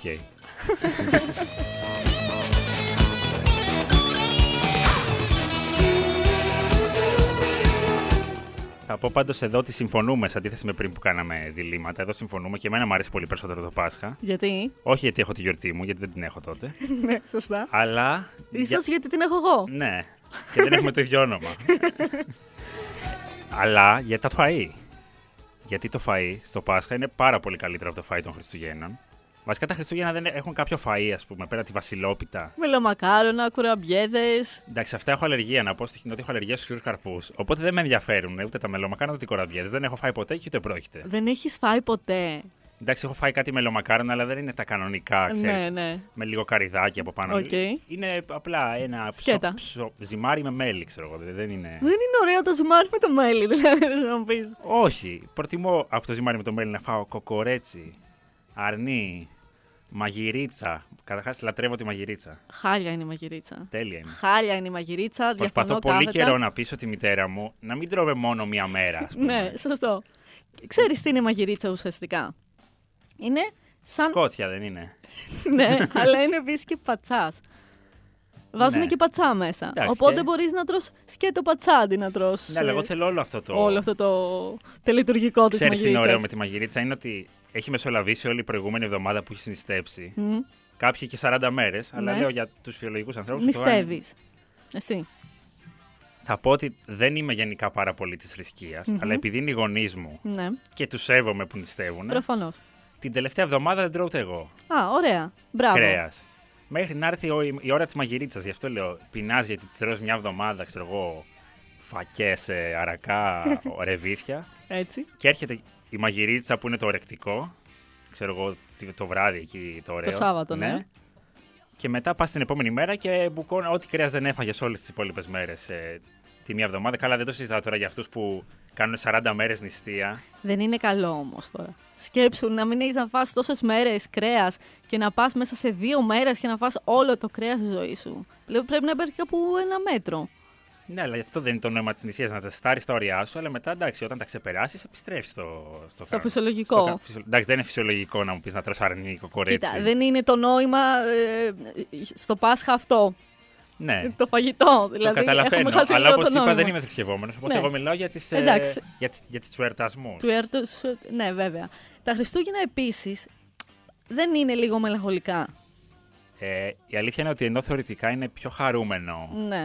Α πούμε, είναι η γέννηση του Χριστού είναι κάτι de facto Ναι. χαρούμενο. Μμμ. Ενώ στο Πάσχα λες, πρώτα έχουμε τον επιτάφιο που είναι θλίψη και μετά χαιρόμαστε στην ανάσταση. Ναι. Ε, στα Χριστούγεννα ενώ θεωρητικά είναι χαρούμενο και έτσι ανεβασμένο το κλίμα και στολισμοί και πάρτι και τραγούδι. Μμμ. Ε, ναι, είναι πιο μελαγχολικό ρε παιδί μου. Γιατί; Πιστεύω ότι επειδή είναι πάρα πολύ επιτιδευμένη η χαρά του κόσμου Πρέπει να χαρείς. και αισθάνεσαι άσχημα ότι άμα δεν χαίρεσαι. Πρέπει να χαρίζει γιατί είναι Χριστούγεννα. Ναι, και ότι όλοι είμαστε με τους ε, συντρόφους μας. Άμα δεν έχεις σύντροφο είσαι σε κατάθλιψη. Ναι. Αυτό πώς το έχεις πάλι; Ναι, πραγματικά. Δηλαδή είναι πάρα πολύ επιτιδευμένο το πρέπει οπωσδήποτε να χαρούμε, να παρτάρουμε, να βγούμε την πρωτοχρονιά. Μπορεί να μην θέλω να βγω την πρωτοχρονιά, ρε παιδιά. Έχεις βγει ποτέ πρωτοχρονιά ή Χριστούγεννα; Εγώ ποτέ. Να βγω εννοείς να πάω, ας πούμε, στο κέντρο που πάνε όλοι και κάνουν ρεβεγιόν σε, στα- ξέρω, να σε κάτι πά, είτε κλαμπ. μετά, είτε να κάνεις ρεβεγιόν σπίτι σου και να βγεις μετά. Σ- Σπίτι μου κάνω πάρα πολύ συχνά, κάνω Μμμ. σχεδόν κάθε χρόνο. Αλλά δεν μου αρέσει όλο αυτό. Το... Καταρχάς δεν πας έξω πρωτοχρονιά με αυτό που Ναι. γίνεται. Επίσης εκεί που μένω εγώ δεν οδηγώ. Ναι. Κόβεται το ηλεκτρικό στο βράδυ της πρωτοχρονιάς. Οπότε δεν μπορώ, να φύγω και να... κάπου, ναι. δεν μπορώ να φύγω και να θέλω. Πρέπει να φύγεις δηλαδή το πρωί. Ναι. Δεν είναι καθόλου ωραίο να βγαίνεις είτε Χριστούγεννα είτε Πρωτοχρονιά, θεωρώ εγώ. Ούτε ακόμα το Πάσχα. Δηλαδή, Μεγάλο Σάββατο να κάνεις ανάσταση και μετά να βγεις. Δεν, δεν, δεν βρι- δεν βρίσκω το λόγο από την άποψη ότι έχει πάρα πολύ κόσμο.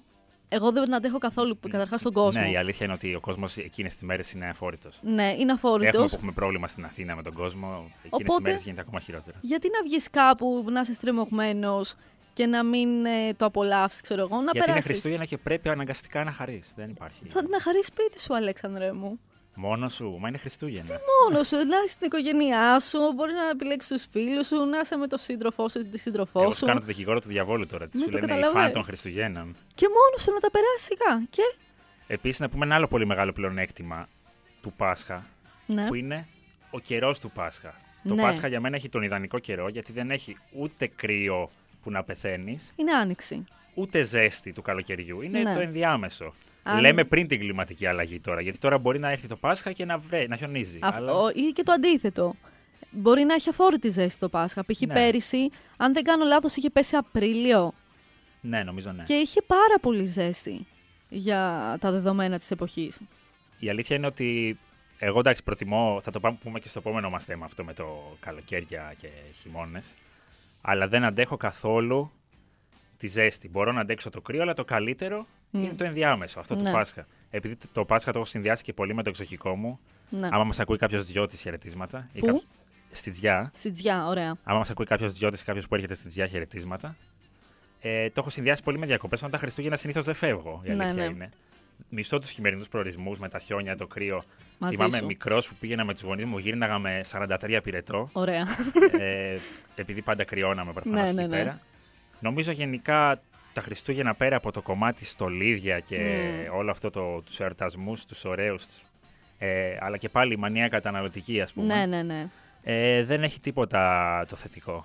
Ισχύει. Γιατί συμφωνούμε τώρα σε αυτό. Δεν μ' αρέσει. Εντάξει, διαφωνούμε στον αθλητισμό, συμφωνούμε στα άλλα. Μμμ. Μπορεί να διαφωνήσουμε μετά βέβαια, έχουμε κι άλλα. Ναι, να πούμε. βέβαια.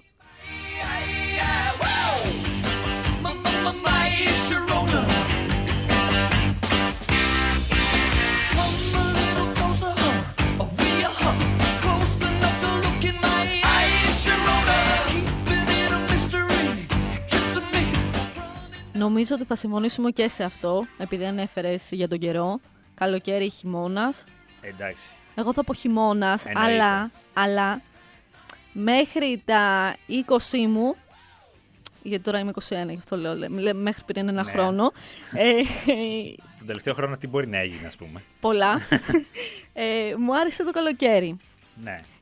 Κοίτα, και όταν είσαι παιδάκι, το συνδυάζει με. Διακοπές, ναι, παρέες, ιστορίες. Δεν έχει σχολείο.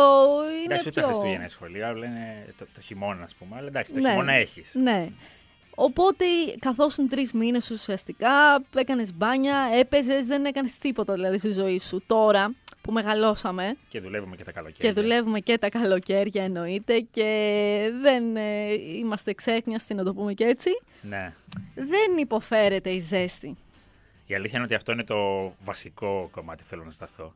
Σε όσους σας αρέσει το καλοκαίρι, έχετε πρόβλημα αυτό το πράγμα με τη ζέστη. Δεν γίνεται να σας αρέσει. Καταρχάς, το χειμώνα.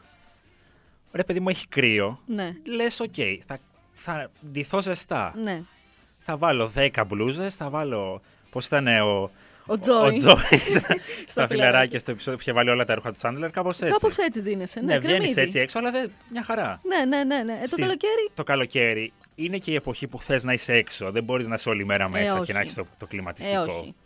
Οπότε θες μεν να βγαίνεις, αλλά άμα βγεις έξω, ό,τι και να κάνεις, ε, θα είσαι χάλια. Δηλαδή θα Χάλια, έχεις 40 χάλια. βαθμούς έξω, Ναι, θα ναι, ναι. υδρώνεις. Δεν μπορείς να πας σε κλειστούς χώρους γιατί θα έχεις ζέστη. Και θα σου μιλήσω τώρα ως γυναίκα. Άλλα προβλήματα αντιμετωπίζουμε εμείς οι γυναίκες. Καταρχάς, δεν μπορούμε να φτιάξουμε μαλλί. Με την υγρασία και όλα αυτά, χαλάει Η το αλήθεια είναι ότι μαλλί. αυτό το πρόβλημα εγώ δεν το έχω. Ωραία. Make-up. Τώρα θα με καταλάβουν οι γυναίκες. Make-up. Δεν μπορείς να βαφτεί ποτέ καλοκαίρι. Λιώνει το make-up στο πρόσωπο από, το- από την υγρασία, τον Ακούγεται υδρότα πολύ και όλα κακό. αυτά. Ναι, ακούει, δεν είναι. Είναι. Δηλαδή, πώς να βαφτεί. Ενώ το χειμώνα βάβεσαι ωραία, φτιάχνεις και τα μαλάκια σου. Βέβαια, με μία βροχή μπορεί όντως πάλι να χαλάσει το μαλλί. Αλλά Ναι, ρε παιδί εντάξει. μου, αλλά εντάξει, άμα βρέχει, παίρνει Στην Ελλάδα είμαστε, ρε Αλέξανδρε. Δε, πόσο βρέχει και στην Άμα Ελλάδα βρέχει, πια. βγάζεις ομπρέλα. Δηλαδή. Ε, ναι. Το καλοκαίρι δεν έχεις κανένα μηχανισμό άμυνας αυτό που συμβαίνει. Δηλαδή, λες, θα βγω έξω, θα Και ό,τι ζεσταίνομαι, γίνει. θα είναι χάλια Ναι, ναι. και θα πρέπει να το δεχτώ αυτό για δύο μήνες. Ειδικά άμα μετακινείσαι με τα μέσα Καλά. και δεν άστο. έχει αυτοκίνητο. Ναι, εντάξει, άστο. Άστο.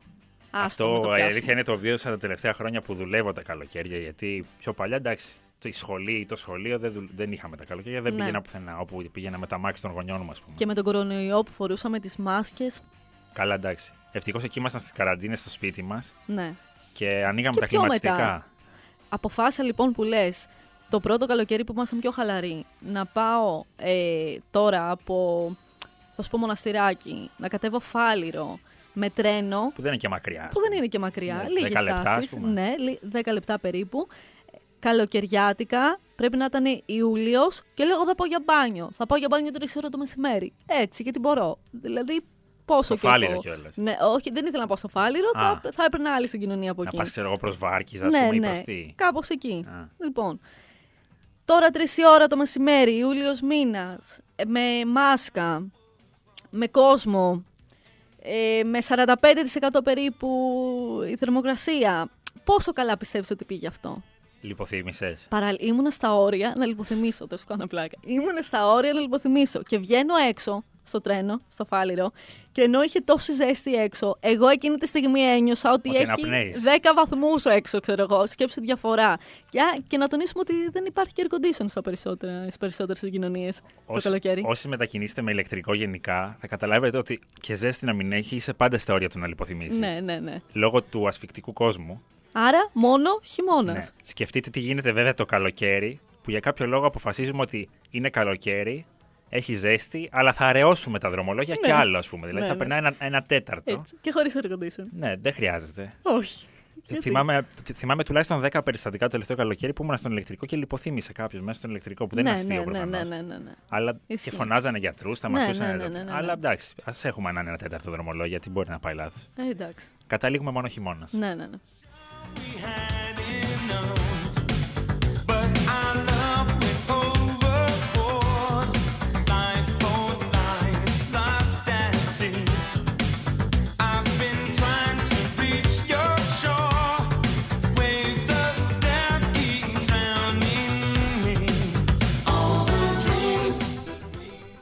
Πάμε τώρα σε ένα θέμα που ξέρω ότι θα σου αρέσει, γιατί είσαι γενικά ζωόφιλη. Βέβαια. Ε, γάτα ή σκύλος; Λοιπόν, θα, σου, θα επιλέξω σκύλος. Παρόλο που έχεις γάτα. Αυτό δεν έχει καμία σημασία. λοιπόν, από μικρή λάτρευα τα σκυλάκια. Καταρχάς δεν λατρεύω όλα τα ζώα, μην παρεξηγηθώ.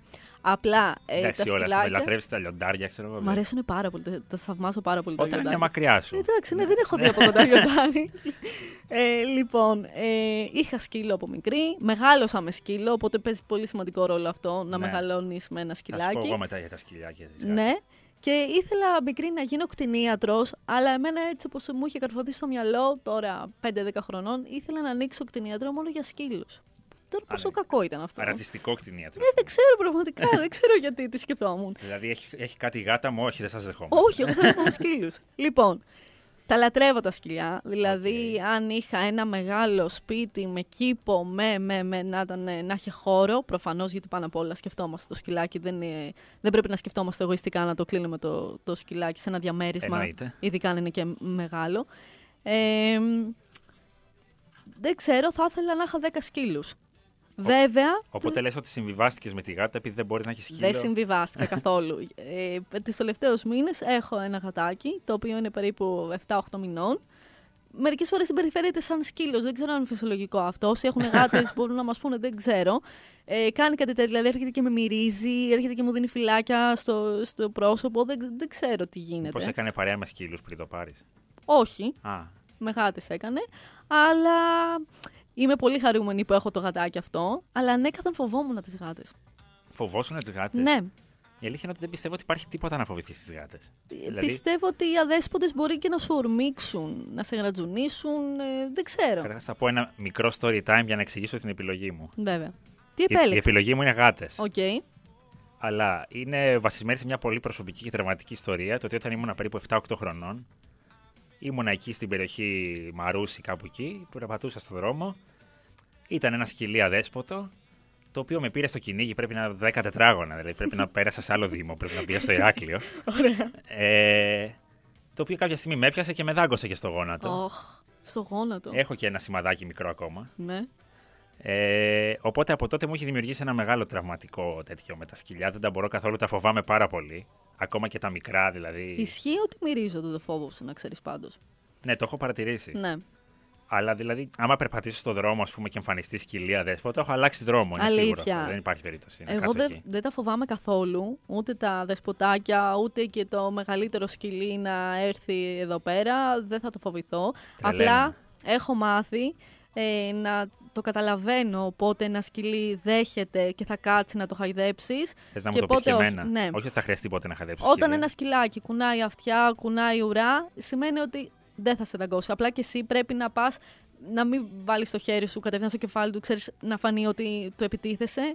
Χαλαρά, λίγο πιο ήρεμα. Βλέπετε, δίνουμε και συμβουλές. Δίνουμε και συμβουλές. Όταν ένα σκυλάκι δεν κουνάει ουρά, δεν κουνάει αυτάκια και μένει λίγο ακίνητο, εκεί να ξέρεις ότι μπορεί να φοβάται Το και να σου δικό μου τότε επιτεθεί. κάπως έτσι ήταν. Βέβαια, Ναι, εγώ δεν ναι. του έκανα τίποτα. Ήταν τελείως απρόκλητη. Δεν έχει επίθεση. σημασία. Μπορεί να είχε κα- μια άσχημη εμπειρία από κάποιον άλλον άνθρωπο και Και να. την πλήρωσα εγώ. Ναι, Και κάπως μου έτσι. δημιούργησε πάνε, ένα δυστυχώς. τραύμα αιώνιο. Όχι. Ναι, αλλά ούτε και με τη γάτα που έχω εγώ ε, τα πας καλά. Αυτή δεν τα πάει καλά μαζί μου. Εγώ δεν Γιατί; έχω κανένα πρόβλημα. Ούτε αυτή έχει κανένα πρόβλημα μαζί σου. Ε, δεν- όταν έρχομαι, φεύγει.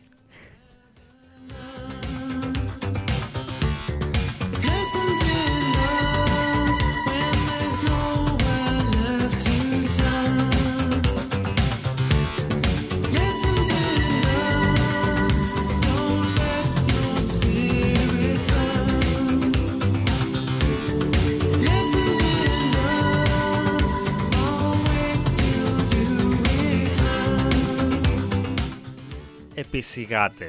Γενικά είναι ένα πολύ πιο βολικό ζώο, πιστεύω. Δεν χρειάζεται να κάνεις και πάρα πολλά πράγματα. Ναι, ναι.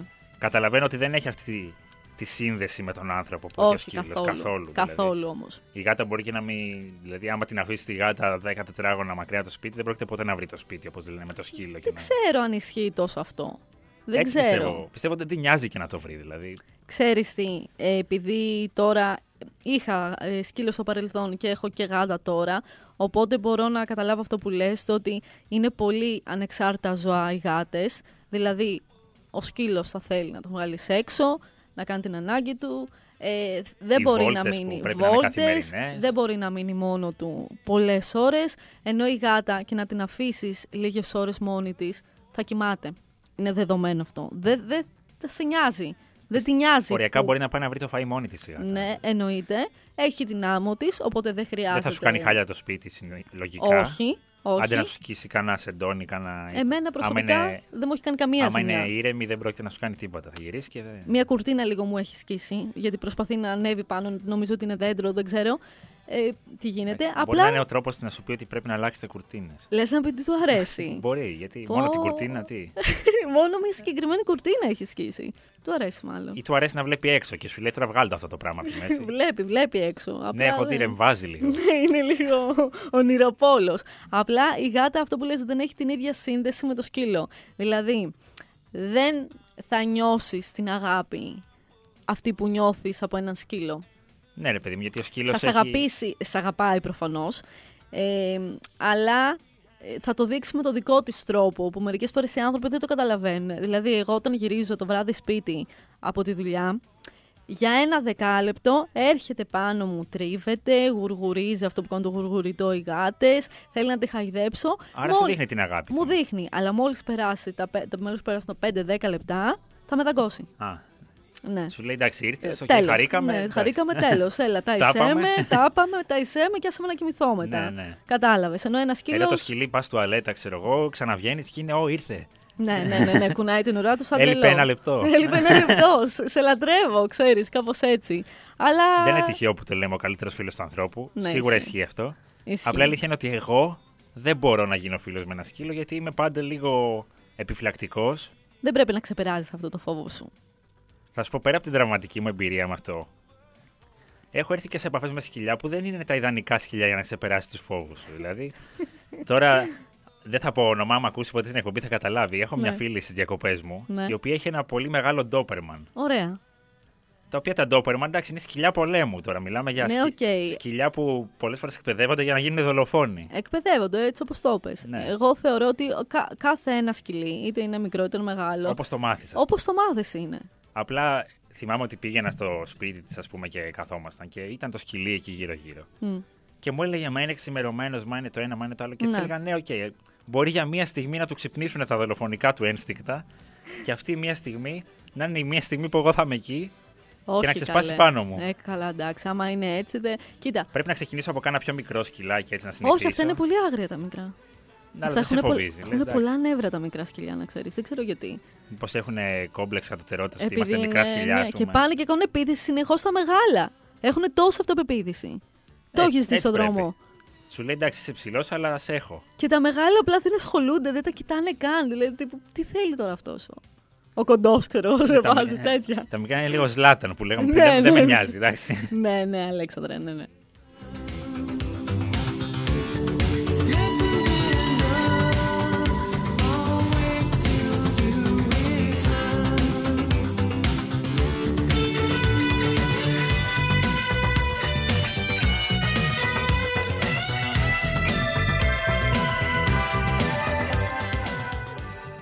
Πάμε σε μια μικρή διακοπή και τα ξαναλέμε σε λίγα λεπτά. Μην νομίζετε ότι τελειώσαμε από διλήμματα, έχουμε κι άλλα ακόμα. Δεν έχουμε τσακωθεί στη δεύτερη ώρα, αλλά ποτέ δεν ξέρεις τι θα φέρει το, το υπόλοιπο της εκπομπής.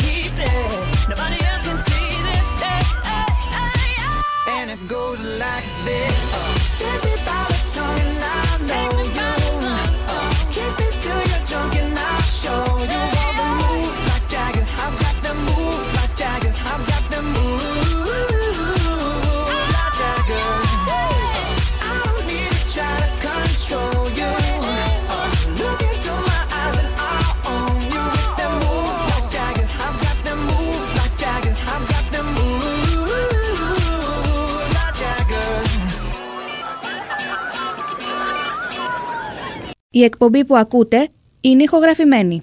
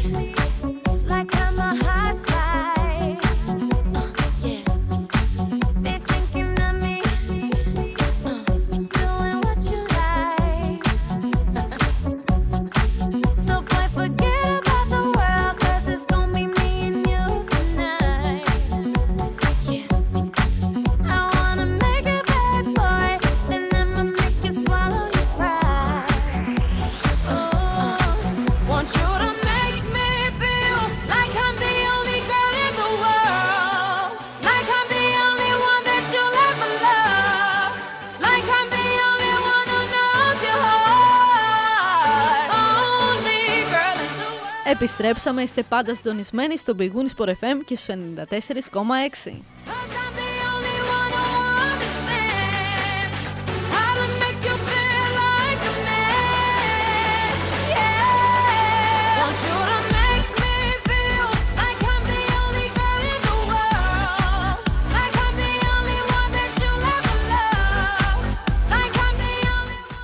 Είμαστε στο τελευταίο ημίωρο της εκπομπής μας Καταλαβαίνετε ότι υπάρχει μια χαλαρότητα και στο concept και στα τραγούδια. Δηλαδή, πριν παίζαμε Kiss, Γιατί; τώρα παίζουμε Rihanna. Ποικιλία είναι αυτό. Μετά μπορεί να μπει και κάτι ελληνικό λαϊκό, δεν ξέρουμε. Εντάξει, μπορεί και όχι, Ναι. αλλά οκ. Σας το κρατάμε για έκπληξη όσοι είστε φαν των λαϊκών να μείνετε μέχρι το τέλος της εκπομπής. Θέλεις να συνεχίσουμε στα διλήμματα; Πάμε. Αυτή, αυτό που σου έχω εγώ τώρα θα είμαστε αντίπαλοι, γιατί de facto λόγω των συνθήκων της ζωής μας θα είμαστε αντίπαλοι. Ναι, ναι. Ε, ζωή με αδέρφια ή ζωή χωρίς αδέρφια; Ωραία. Θα πω εγώ ζωή με αδέρφια, επειδή έχω αδέρφια, έχω άλλα τρία αδέρφια. Έχεις ζήσει όμως και τη ζωή μακριά από τα αδέρφια σου, οπότε μπορείς Ναι. να δεις ποια είναι καλύτερη. Ναι, θα προτιμώ ζωή με αδέρφια. Έχω, είμαστε δύο κορίτσια και δύο αγόρια. Εγώ είμαι μικρότερη. Σκέψου όμως ότι με την αδερφή μου έχω 12 χρόνια διαφορά. Οπότε δεν ήμουνα, όταν ήμουνα μικρότερη, πιο κοντά με την αδερφή μου. Τώρα είμαι πιο κοντά με την αδερφή μου, που με μεγαλώνω κι εγώ. Ε, ήμουνα πιο κοντά με τα α, αγόρια. Γι' αυτό και ίσως μου αρέσει τόσο πολύ το ποδόσφαιρο. Γιατί μεγάλωσα Ναι. μαζί τους πιο κοντά. Ε, Παίζαμε ποδόσφαιρο με την Ότι παρέα τους εκεί. Προσελκύστηκες από τα ενδιαφέροντά τους, ας πούμε. Ακριβώς, Ήταν ναι. ποδοσφαιρόφιλοι τα αδέρφια σου; Ναι, ήταν, είναι και θα είναι. Α, εντάξει. ναι, τότε ναι, ναι, ναι. Οπότε ήταν κάπως έτσι και μ, προτιμώ τη ζωή με τα αδέρφια γιατί τώρα που μένω εγώ στην Αθήνα και εκείνη είναι στην Καλαμάτα ε, το βλέπω και δεν μου αρέσει. Ναι, κατάλαβα πώς το λες. Εσύ, Και βέβαια, να πω και κάτι άλλο θετικό, είναι ότι έχω ανήψια. Αυτό είναι πάρα πολύ θετικό. Βλέπεις; Άμα συμπαθείς τα παιδιά. Τα- Γιατί να μην συμπαθείς, βρε Αλέξανδρε, τα παιδάκια δηλαδή; Εντάξει, όπως μπορεί να μην συμπαθείς τους σκύλους ή τις γάτες, μπορεί να μην συμπαθείς και τα παιδιά. Δεν λέω ότι εγώ δεν τα συμπαθώ για να μην παρεξηγηθώ. Οκ. αλλά λέω ότι σε κάποια παιδιά μπορεί να μην τους ενδιαφέρει, ας πούμε, Ναι, να έχουν εντάξει. ανίψια. Απλά, άμα είχε αδέρφια, εσύ που είσαι μοναχοπαίδι, και έκαναν τα αδέρφια σου παιδάκια, δεν πιστεύω να μην συμπαθούσες το ανιψάκι σου Όχι, τώρα. εννοείται. Δηλαδή, ναι. Αλλά υπάρχουν και κάποια. Ας πούμε, εγώ επειδή περιστοιχίζομαι από φίλους που έχουν αδέρφια. Μμ. Ε, είναι ανάλογα την περίπτωση. Δηλαδή, έχω φίλους που με τα αδέρφια τους είναι λες και είναι κολλητοί, είναι πάρα πολύ καλή σχέση. εμπιστεύονται τα πάντα ο ένας τον άλλον, χω- δεν τσακώνονται οι κουλουπού και έχω και τους ανθρώπους που σφάζονται, ας πούμε. Καλά, δηλαδή, ναι. Που μπορεί να είναι Υπάρχουν. τραγικές οι σχέσεις. Και δεν μιλάω τώρα να τσακωθείς με τον άνθρωπο που ζεις, λογικό να τσακωθείς. Αλλά μιλάω για σχέσεις που είναι τραγικές. Δηλαδή Ναι, ναι. να τσακώνονται, ξέρω εγώ, για κληρονομικά, να Ναι, χαλάνε ναι. σχέσεις, να χαλάνε τα πάντα. Ισχύει, εντάξει, υπάρχουν και αυτές οι περιπτώσεις. Αλλά θέλω να μου πεις τα θετικά της δικής σου ζωής που μεγάλωσες ως μοναχοπαίδι. Καταρχάς, ό,τι γινόταν στο σπίτι αφορούσε εμένα. Δηλαδή, είχα και τους δύο γονείς μου πάνω από μένα. Άρα είσαι κακομαθημένος. Ναι. Ωραία. Αλλά όταν είσαι παιδί, είναι πολύ ωραίο να είσαι κακομαθημένος. Ναι. Γιατί, ρε παιδί μου, βγάζουν κάποια χρήματα οι γονείς σου, τα αφιερώνουν όλα σε σένα. Ναι. Δεν σου λένε θα πάρουμε αυτά σε σένα και σε- α, τα άλλα στον αδερφό σου. Ναι, οκ. Όλα εσύ, πάρ' τα. Ναι. Ε, οπότε έχεις αμέριστη προσοχή. Μμμ. Βέβαια, αυτό σου δημιουργεί προβλήματα μελλοντικά. Ναι, προφανώς. Προφανώς. Γιατί λες μετά, γιατί δεν ασχολούνται όλοι με μένα. Ναι, Όπως ασχολιόταν στο σπίτι μου. Αλλά αυτό δεν μας νοιάζει σε αυτή την εκπομπή. ναι. Εγώ λέω ότι όταν το ζεις, ρε παιδί μου, έχεις την ησυχία σου. Γιατί πολλές φορές, οκ, είναι ωραίο να έχεις μια παρέα στο σπίτι. Αλλά Ναι. μπορεί να σου σπάει και τα νεύρα η παρέα στο σπίτι. Εγώ έχω μια ομαλή κατάσταση ότι είμαι μόνος μου, μπορώ να κάνω ό,τι θέλω, δεν χρειάζεται να μοιράζομαι τα πράγματά μου με κανέναν. Ό,τι έχω είναι δικό μου. Ξέρεις πότε εκτιμάς τα αδέρφια σου; Όταν ε, περνάς τα 20, θεωρώ. Ναι.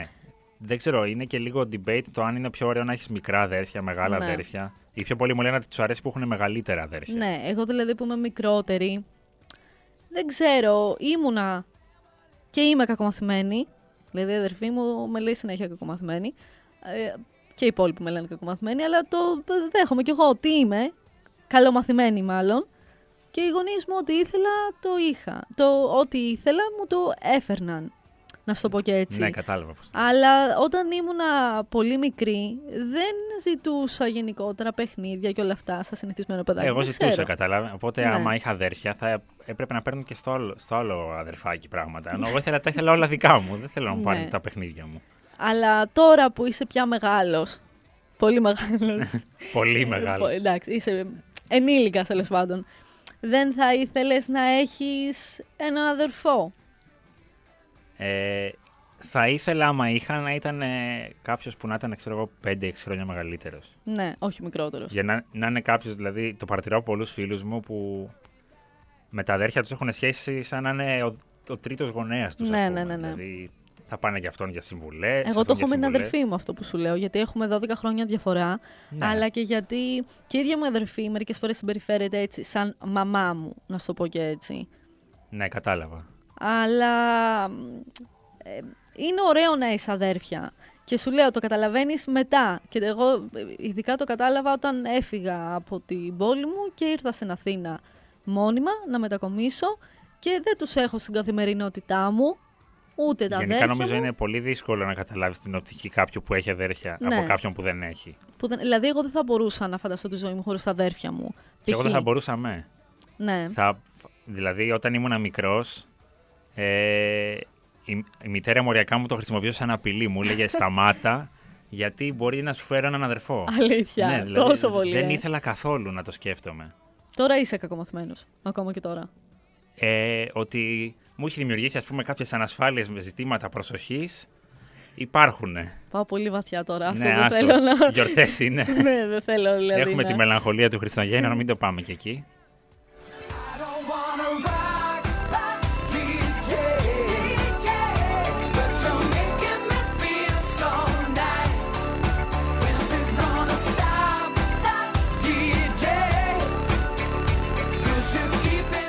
Άλλο ένα πλεονέκτημα του να έχεις αδέρφια είναι ότι όταν έχεις, ε, όταν έχεις γιορτή, γενέθλια και όλα αυτά, σου φέρνει δώρο μόνο οι γονείς σου. Ενώ αν έχεις αδέρφια, σου φέρνει ο αδερφός σου, φέρνει η αδερφή σου, σου φέρνει ο άλλος ο αδερφός, η άλλη αδερφή. Ναι, εσύ μιλάς τώρα για να έχεις 10 αδέρφια. Εντάξει, εγώ έχω άλλα τρία, δεν είναι και Δηλαδή, πάρα άμα έχεις ένα πολλά. αδερφό παραπάνω, εντάξει, παίρνεις ένα δώρο παραπάνω, οκ. Άκου τώρα όμως. Εγώ σου λέω ότι τα ανίψια είναι ό,τι καλύτερο. Ό,τι καλ... είναι, κοίτα, ουσιαστικά είναι σαν τα δικά σου παιδιά τα ανίψια. Ναι, Απλά προφανώς. δεν έχεις την ευθύνη, ας το πούμε, του γονέα. Ε, ωστόσο, αν έχεις πολλά αδέρφια και κάνεις πολλά ανήψια, σκέψου τώρα πόσα έξοδα θα έχεις. Για τα δώρα που παίρνεις. Για τα δώρα, γιατί; Λες, δεν θα πάρω μόνο στον Αλέξανδρο, θα πάρω και στο Γιαννάκη. Θα πάρω και στον Κωστάκη. Θα πάρω και στη Μαρία. Πρέπει να πάρεις σε. ό- Όταν Αυτή παίρνεις είναι μια ένα. πολύ ληστική οπτική τη οικογένεια, βέβαια. Μα δεν γίνεται, δεν γίνεται. Δηλαδή θα ζηλέψει να μην του το πάρεις άλλο. δώρο, δεν κατάλαβα. Θα ζηλέψει το άλλο. Τι δεν θα πάρεις Ας μην δώρο. μάθει το ένα ότι πήρες το άλλο. Τι λες, μωρέ, ψέματα. Δεν θα δει. Δηλαδή Δεν είπα να πεις ψέματα, απλά να μην του πεις την αλήθεια. δεν γίνεται. Π.χ. εγώ έχω δύο ανιψιές και δύο ανιψιούς. Ωραία. Που είναι στην ίδια οικογένεια; Όχι. Α, όχι. Η... Τα αγόρια είναι του αδερφού μου, τα κορίτσια είναι Οκ. της αδερφής μου. Ωραία. Άμα πάρω στην ε, μία μου ανιψιά δώρο, η άλλη δεν θα το δει; Πώς το βρω; Πάρε στις δύο ανιψιές, μην πάρεις στους δύο ανιψιούς. Σώπα, ναι. και δεν λυπάσαι εκεί, λες, Αχ, στα άλλα τα παιδάκια δεν πήρα.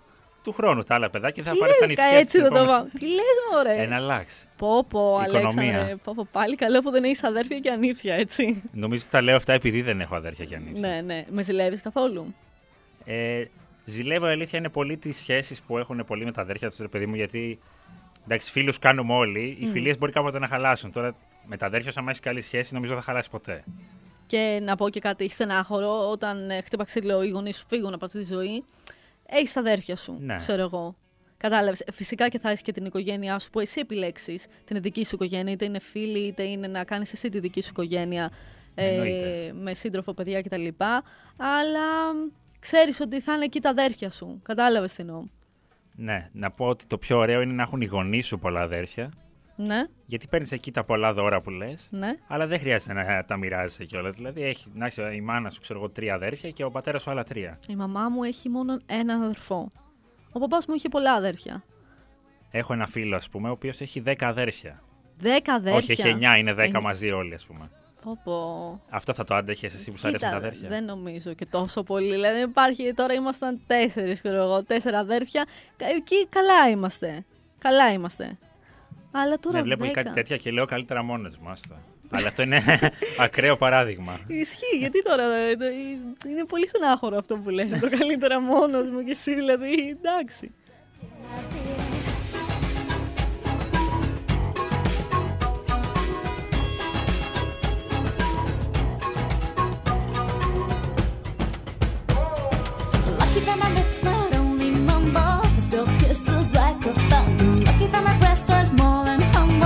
Don't confuse them with nothing. Lucky I have strong words like my mother to run for cover; Πάμε τώρα σε ένα θέμα που προέκυψε πάρα πολύ λίγο πριν όταν ερχόμασταν να γυρίσουμε την εκπομπή.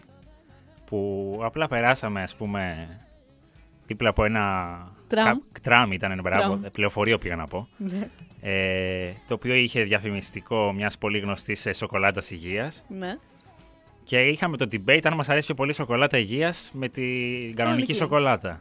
Πορειακά πήγαμε να τσακωθούμε στον δρόμο δηλαδή για να Ισχύει, καταλάβετε. ισχύει. Δηλαδή, παρά λίγο να μου Για- έρθουμε στη δουλειά, γιατί, να τσικωθούμε. γιατί η Αναστασία μου είπε ότι η σοκολάτα υγείας δεν είναι σοκολάτα. Μα δεν είναι σοκολάτα, είναι πικρή. Γιατί τη λένε σοκολάτα υγείας, όταν τη λέγανε υγεία σκέτο. Δεν ξέρω γιατί τη λένε σοκολάτα υγείας, επειδή είναι πιο υγιεινή. Δεν καταλαβαίνω. Δεν έχω, κατα... δεν Είναι, έχω ναι, πει- προφανώς. Ωραία, είναι πιο υγιεινή. Γι' Ναι. αυτό τη λένε σοκολάτα υγείας. Ναι. Η άλλη είναι σοκολάτα σκέτη. Αλλά όταν λέμε σοκολάτα, σκεφτόμαστε όλοι κάτι γλυκό. Η σοκολάτα υγείας δεν είναι Εξαρτάται γλυκιά. τι είναι γλυκό στους δικούς σου γευστικούς κάλκες; Εμένα, ας πούμε, μου φαίνεται πάρα πολύ γλυκιά η σοκολάτα υγείας. Η σοκολάτα υγείας σου φαίνεται Είναι γλυκιά. πικρή, αλλά μου αρέσει αυτή η πικρίλα. Είναι... πι- Το λες τώρα μόνος σου, είναι πικρή, δεν Ναι, είναι αλλά γλυκιά. Ωραία πικρή. Τι λες, είναι. Κάτσε, λοιπόν, υπάρχει το Όπα, θα τσακωθούμε, γλυκό, δεν τσακωθήκαμε στο μέση, θα τσακωθούμε τώρα. Ναι. γλυκό, πικρό, ξινό, αλμυρό. ναι. Το γλυκό με το πικρό δεν έχει καμία σχέση. Ναι, αλλά μπορεί να μην σου αρέσουν τα γλυκά. Εμένα Οκ. μου αρέσουν οι πικρές Ωραία. γεύσεις. Άμα δεν σου αρέσουν τα γλυκά, τότε μην τρως σοκολάτα. Διάλεξε Θα κάτι πάρω άλλο. υγείας. Όχι. Ε, σιχαίνομαι τη σοκολάτα υγείας. Προτιμώ να μην φάω καθόλου σοκολάτα από το να φάω σοκολάτα υγείας. Δηλαδή, άμα έχεις να φας ε, ας πούμε, ένα λακτάκι και ένα ας πούμε, λακτάκι υγείας, τι θα διάλεγες; Ε, το κανονικό. Τι εννοείς; Το γάλακτο αυτό το. Ναι, ναι, ναι. το Ό,τι σκέτο καλύτερο. πράγμα. Ναι, ναι, ναι, ό,τι καλύτερο.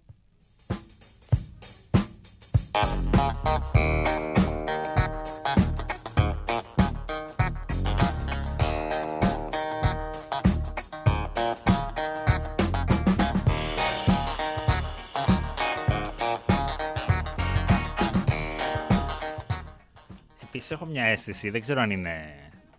Δεν την στηρίζω κάπου, ότι η σοκολάτα υγεία είναι λίγο πιο φθηνή. Να την αγοράσει. Αλήθεια. Δεν το είχα παρατηρήσει ποτέ. Δεν ξέρω, ίσως γιατί οι άλλοι είναι γλυκιά και απολαυστικοί και τι θέλουν Λες, όλοι. Ο άλλο, ας πούμε, βαριέσαι να το τρως, λες, είναι Δεν αγκαρία. ξέρω. Την άλλη νομίζω ότι την τρως όταν νηστεύεις π.χ. Ναι. Άνθρωποι που θέλουν να προσέξουν τη διατροφή τους είτε για λόγους υγείας είτε για άλλο λόγο. Δεν ξέρω γιατί... α, Εμένα γευστικά μου φαίνεται πολύ πιο ωραία. Κοίτα. Αλλά δυστυχώς δεν τη βρίσκω πουθενά γιατί προφανώς όταν πας σε πάρτι, σε οτιδήποτε που θα έχουν σοκολατάκια, κανείς δεν θα φέρει υγείας. Προφανώς γιατί να φέρει Όλοι, κάποιο σοκολάτα όλοι θα υγείας; φέρουν τα άλλα.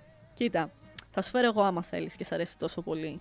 Καταρχάς κάνει να φας γιατί έχεις και τις αλλεργίες σου. Μπουένο μη μου φέρνετε τέτοια πράγματα. Ωραία, θα σου φέρω ένα μπουένο. λοιπόν, ε, το θέμα είναι ότι, πώς να σου το πω, η σοκολάτα είναι από τις απολαύσεις της ζωής. Γιατί να, στερεί, να στερηθείς... Τώρα μπαίνει στο χριστουγεννιάτικο πνεύμα του καταναλωτισμού, ας πούμε. τι- Όχι, όχι, όχι, όχι. Ε, εγώ έχω συγκεκριμένα φαγητά, να το πούμε και έτσι, που τρελαίνομαι πάρα πολύ. Είναι η φέτα. Άσχετο με τη σοκολάτα. Τρελαίνω, για μπορώ να ζήσω μόνο με φέτα. Μια και είπες για φαγητά, σου έχω ένα άλλο δίλημα, αλλά συνέχισε. Ναι. Σοκολάτα. Ναι.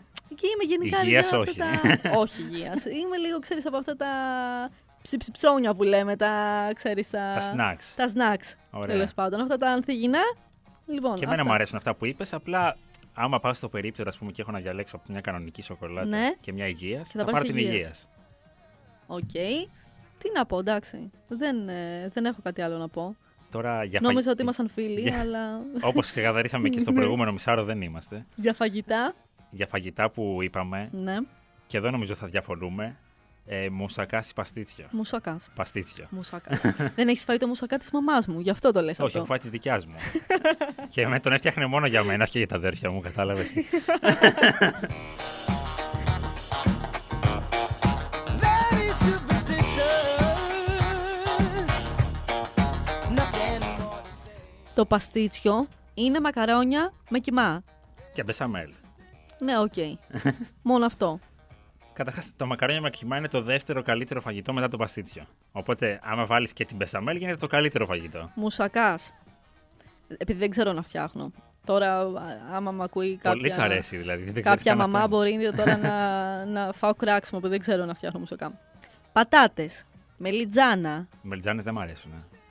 Κολοκυθάκια βάζουν μέσα, αν δεν αρμαΐς. κάνω λάθος. ναι, προφανώς. Ούτε και εγώ τρελαίνομαι για μελιτζάνες, αλλά στο μουσακά τη τρώω. Ε, κολοκυθάκια. Τι άλλο βάζουν μέσα στο μουσακά; Μπεσαμέλ πάλι βάζουν στο μουσακά. Και κοιμά δεν έχει. Κιμά. Και όλο αυτό. Πες να έχουμε γίνει ακραία ρεζίλη τώρα. Πρέπει να ξεχάσει τα, τα μισά υλικά. Τα μισά υλικά, Εγώ δεν ξέρω να, δια... δεν Προφανώς. ξέρω, να... μα- ξέρω να μαγειρεύω, αλλά όχι αυτά τα φαγητά. Δεν να φτιάξω φακές, ξέρω πολύ καλά. Είναι πεντανόστιμο. Γιατί να μην φας μουσακά που συνδυάζει όλα αυτά τα υλικά και άλλα πολλά που έχουμε ξεχάσει και να φας μακαρόνια με κιμά και μπεσαμέλ; Γιατί είναι τέλειο. Ε, Ρε, δεν διαφωνώ ότι είναι τέλειο. Απλά Να σου κάνω μια ερώτηση. Αν σου Ναι. φέρνανε ένα παστίτσιο και μια Ναι. σοκολάτα υγείας, τι θα έτρωγες; το παστίτσιο προφανώς. Α, πάλι καλά. Το τρώω το παστίτσιο, δεν είναι ότι δεν το τρώω. Απλά δεν τρελαίνεσαι, ρε παιδί. Θα Έτσι είμαι εγώ με το τρελαθώ. μουσακά. Ναι. Ναι, δηλαδή καταλαβαίνω ότι είναι το παραδοσιακό ε, λίγο ελληνικό φαγητό και πρέπει να, να λέω ότι μου αρέσει για να. μην- Moussaka. Ναι. Που λένε. Αλλά εγώ θεωρώ καταρχάς το παραδοσιακό ελληνικό φαγητό το σουβλάκι, Ναι, όχι το μουσακά. ναι. Δηλαδή ένας ξένος δεν θα μας ξέρει από το μουσακά, πιστεύω θα μας ξέρει από το Greek σουβλάκι. Ξέρεις τι, είναι ανάλογα ο μουσακάς, ποιος τον φτιάχνει. Ναι, Εγώ νομίζω έχω- όλοι έχουν και διαφορετικές συνταγές. Ναι, και επειδή εγώ έχω ένα κόλλημα με τα φαγητά της μαμάς μου, δεν δέχομαι τόσο εύκολο να φάω κάποια συγκεκριμένα φαγητά από αλλού. ναι, ναι. Οπότε, εγώ δεν τον αλλάζω το μουσακά της μαμάς μου. Κοίτα, και εμένα η μητέρα μου κάνει πολύ καλό μουσακά. Ναι, να μου φέρεις Αλλά- ένα κομμάτι κάποια στιγμή. Θα σου φέρω παστίτσιο και επιδόρπιο σοκολάτα υγείας. Μουσακά θέλω, Αλέξανδρε. Εντάξει. Απλά και τη μητέρα μου και το γενικότερα δεν μπορώ να πω ότι πω, πω έχουμε μουσακά, τρελαίνομαι, ας πούμε. Θα φάμε μουσακά σήμερα. Αλήθεια. Ενώ άμα έχει παστίτσιο, το περιμένω μία εβδομάδα, ξέρω εγώ. Λέω, άντε να έρθει το Σάββατο που θα φάμε παστίτσιο. Εγώ κάθε φορά που κατεβαίνω στην Καλαμάτα, την αναγκάζω τη μαμά μου να φτιάξει μουσακά. Όσο δύσκολο φαγητό κι αν είναι. Θα φτιάξει όμως. Μα είμαι άρρωστη, όχι, μουσακά. Όχι, μουσακά θέλω να φάω.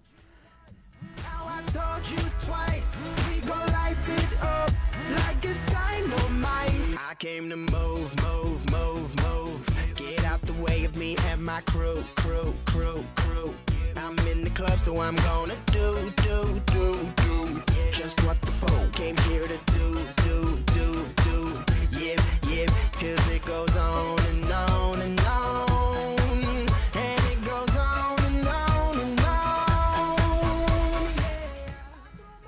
Μια και ε, ακούμε ένα τραγούδι που σημάδεψα, ας πούμε, την ε, εφηβική μου ηλικία. Εντάξει, έχουμε λίγο διαφορετικές εφηβικές ηλικίες.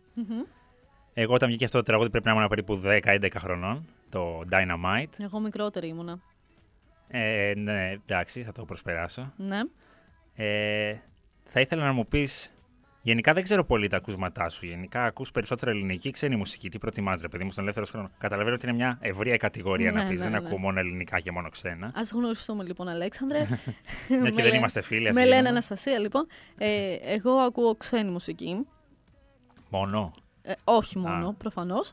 Ε, από μικρή μου άρεσε η ξένη μουσική. Και σε αυτό φταίει ο αδερφός μου ένας. Είδε για να έχεις αδερφιά. Αφού είπες φταίει, το λες με αρνητικό Όχι, πρόσημο. φταίει. ε, με- Σε με επηρέασε, επηρέασε ας πούμε. θετικά, Ναι, ναι. να το πούμε έτσι. Ε, εμένα μου αρέσει λοιπόν η ξένη μουσική, αλλά και πάλι όσο μεγαλώνω δεν, ε, θα ακούσω και ελληνικά, θα ακούσω κι άλλο, κι άλλο είδος μουσικής. Ε, Δηλαδή εγώ μεγάλωσα να το πούμε και έτσι με ξένη και ελληνική όμως ροκ. Ναι. Αλλά κλασικά ροκ. Ξένη μουσική, κλασικά ροκ. Απλά αισθάνομαι ότι επειδή και εγώ είμαι φαν της ροκ, έχουμε και κάποια κοινά. Ναι, βέβαια. Ε, αισθάνομαι ότι ειδικά τα τελευταία χρόνια στην Ελλάδα δεν εκπροσωπείται και πάρα πολύ αυτό το Όχι. μουσικό είδος, τουλάχιστον στο mainstream κομμάτι της Όχι. ελληνικής μουσικής σκηνής. Δηλαδή το mainstream κομμάτι της ελληνικής σκηνής είναι κυρίως η pop μουσική, Μμ. η λαϊκή μουσική και η trap μουσική το τελευταίο καιρό. Δεν έχουμε πάρα πολύ το rock κομμάτι. Γι' αυτό σου λέω ότι είναι στην εποχή μου. Ναι. Στην Τώρα εποχή ας σου μην μπορεί να γελιόμαστε, ακούγατε, ξέρω ναι, εγώ, Pix το- Lux. Ναι, Pix Lux Ναι. εννοείται. Αυτή η μουσική και εμένα μου αρέσει πάρα πολύ η ελληνική, αλλά η αλήθεια είναι ότι τα τελευταία χρόνια επειδή έχει χαθεί πολύ η μουσική που ακούω εγώ από τα ελληνικά Μμ. ακούσματα, ακούω κυρίως ξένη μουσική επειδή η rock συνεχίζει να είναι πολύ δημοφιλή στο εξωτερικό. Εννοείται. Απλά εγώ ε, κολλάω πολλές φορές σε συγκροτήματα. Δηλαδή ποτέ δεν θα βαρεθώ τους Depeche Mode, ποτέ δεν θα βαρεθώ τους Scorpions, ποτέ δεν θα Μπορεί να το βαρεθώ... παρατηρήσατε ότι για τους Depeche Mode, επειδή έχουμε βάλει περίπου τρία τραγούδια στην εκπομπή. Δύο. Α, δύο. το τρίτο δεν έχει μπει ακόμα. Ε, Scorpions, Bon Jovi ε, και παλιά συγκροτήματα. Δηλαδή δεκαετίας ε, ε, ναι, εντάξει, αυτά είναι τρομερά. 80s και όλα αυτά, εγώ μένω εκεί. Δηλαδή δεν είμαι τόσο εύκολη στο να ακούσω ένα καινούργιο τραγούδι. Κατάλαβες τι εννοώ. Δεν παρακολουθείς δηλαδή τη σύγχρονη μουσική βιομηχανία; Όχι. Α. Δεν ξέρω γιατί. Υπάρχουν πάρα πολύ ωραία rock συγκροτήματα. Ωραία. Στο παρόν. Υπάρχουν και ωραία ελληνικά rock συγκροτήματα. Απλά Ναι. δυστυχώς είναι στην underground σκηνή Ναι, τα ναι, ναι, ναι, περισσότερα. ναι. Και δεν ακούγονται εκτός αν είσαι φαν, αν σε μοιήσει κάποιος, αν τους πετύχει σε Ναι, κάποιο ναι. ραδιοφωνικό σταθμό. Γενικά δεν είναι. Έχει φύγει λίγο από το mainstream η rock στην ελληνική μουσική βιομηχανία. Πιστεύω και αυτό είναι που με ξενερώνει και με πηγαίνει λίγο προς το να ακούω μόνο ξένα. Ναι. Γιατί εντάξει, θα το πω, δεν είμαι φαν της ε, τωρινής παραγωγής της ελληνικής μουσικής. Τα λαϊκά εννοείς. Δεν σου Ναι. αρέσουν τα λαϊκά. Ναι, όχι ότι τα μισώ. Ε, προφανώς. Θα πάω και στα μπουζούκια. θα- Εννοείται. Απλά θεωρώ ότι έχουμε μείνει πάρα πολύ στο αυτό και τίποτα άλλο. Ναι, δεν, ναι, ναι, ναι. Δεν, δεν πειραματιζόμαστε. Και ξέρεις τι, εμένα, τι με χαλάει στο σήμερα, στο ότι σχεδόν όλα τα τραγούδια που βγαίνουν αφορούν κάποιον έρωτα. Κάποιο Ναι. χωρισμό, κάτι μ, εκεί γύρω-γύρω από τον έρωτα τέλος πάντων. Ε, ναι, τώρα το λαϊκό τραγούδι να είναι για κάτι άλλο δύσκολο. Ναι, προφανώς. Αλλά μου λείπει λίγο και να ακούσω κάτι άλλο που μπ, αναφέρουν και κάτι άλλο, ξέρω εγώ. Μπορείς να ακούσεις hip hop που είναι με πολιτικό Έχουν- περιεχόμενο. Έχουν πολλά τραγούδια που είναι πάλι για τον έρωτα. Ναι, έχουν, αλλά υπάρχουν και με πολιτικό περιεχόμενο. Ναι, ας πούμε. εντάξει, εκεί λίγο με, με, κάπως νευριάζω. Λίγο.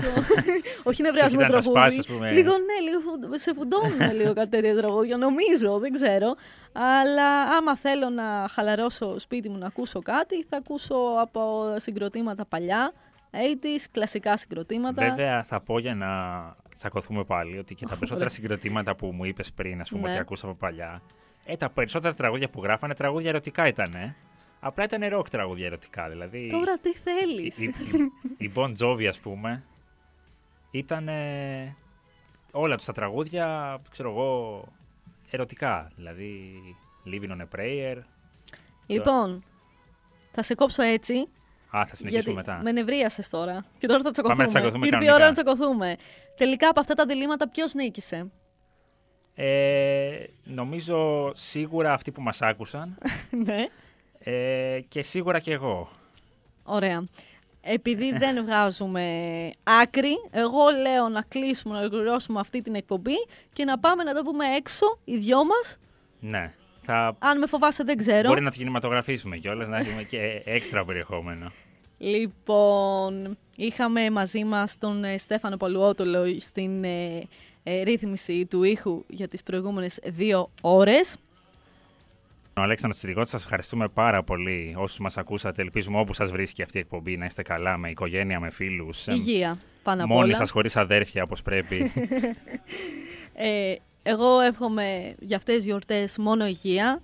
Να έχουμε την υγεία μας. Είναι το πολυτιμότερο πράγμα σε αυτόν τον κόσμο. Και όλα τα άλλα έρχονται με επιμονή, υπομονή, δουλειά. και να τσακωνόμαστε μόνο σε αυτές τις μορφές του, του Ακριβώς, πικαρίσματος. ναι. Ποτέ Ποτέ σε στην σοβαρά. τοξικότητα που φτάνουμε εδώ πέρα σε αυτή τη χώρα. Ακριβώς, ακριβώς. Αυτό ήταν το πιο ωραίο μήνυμα, Αλέξανδρε. Αναστασία Βοσνάκη. Ο Αλέξανδρος Τσιριγώτης. Σας ευχαριστούμε πάρα πολύ που ήσασταν μαζί μας. Καλές γιορτές. Με υγεία. Καλή συνέχεια. Γεια σας. time.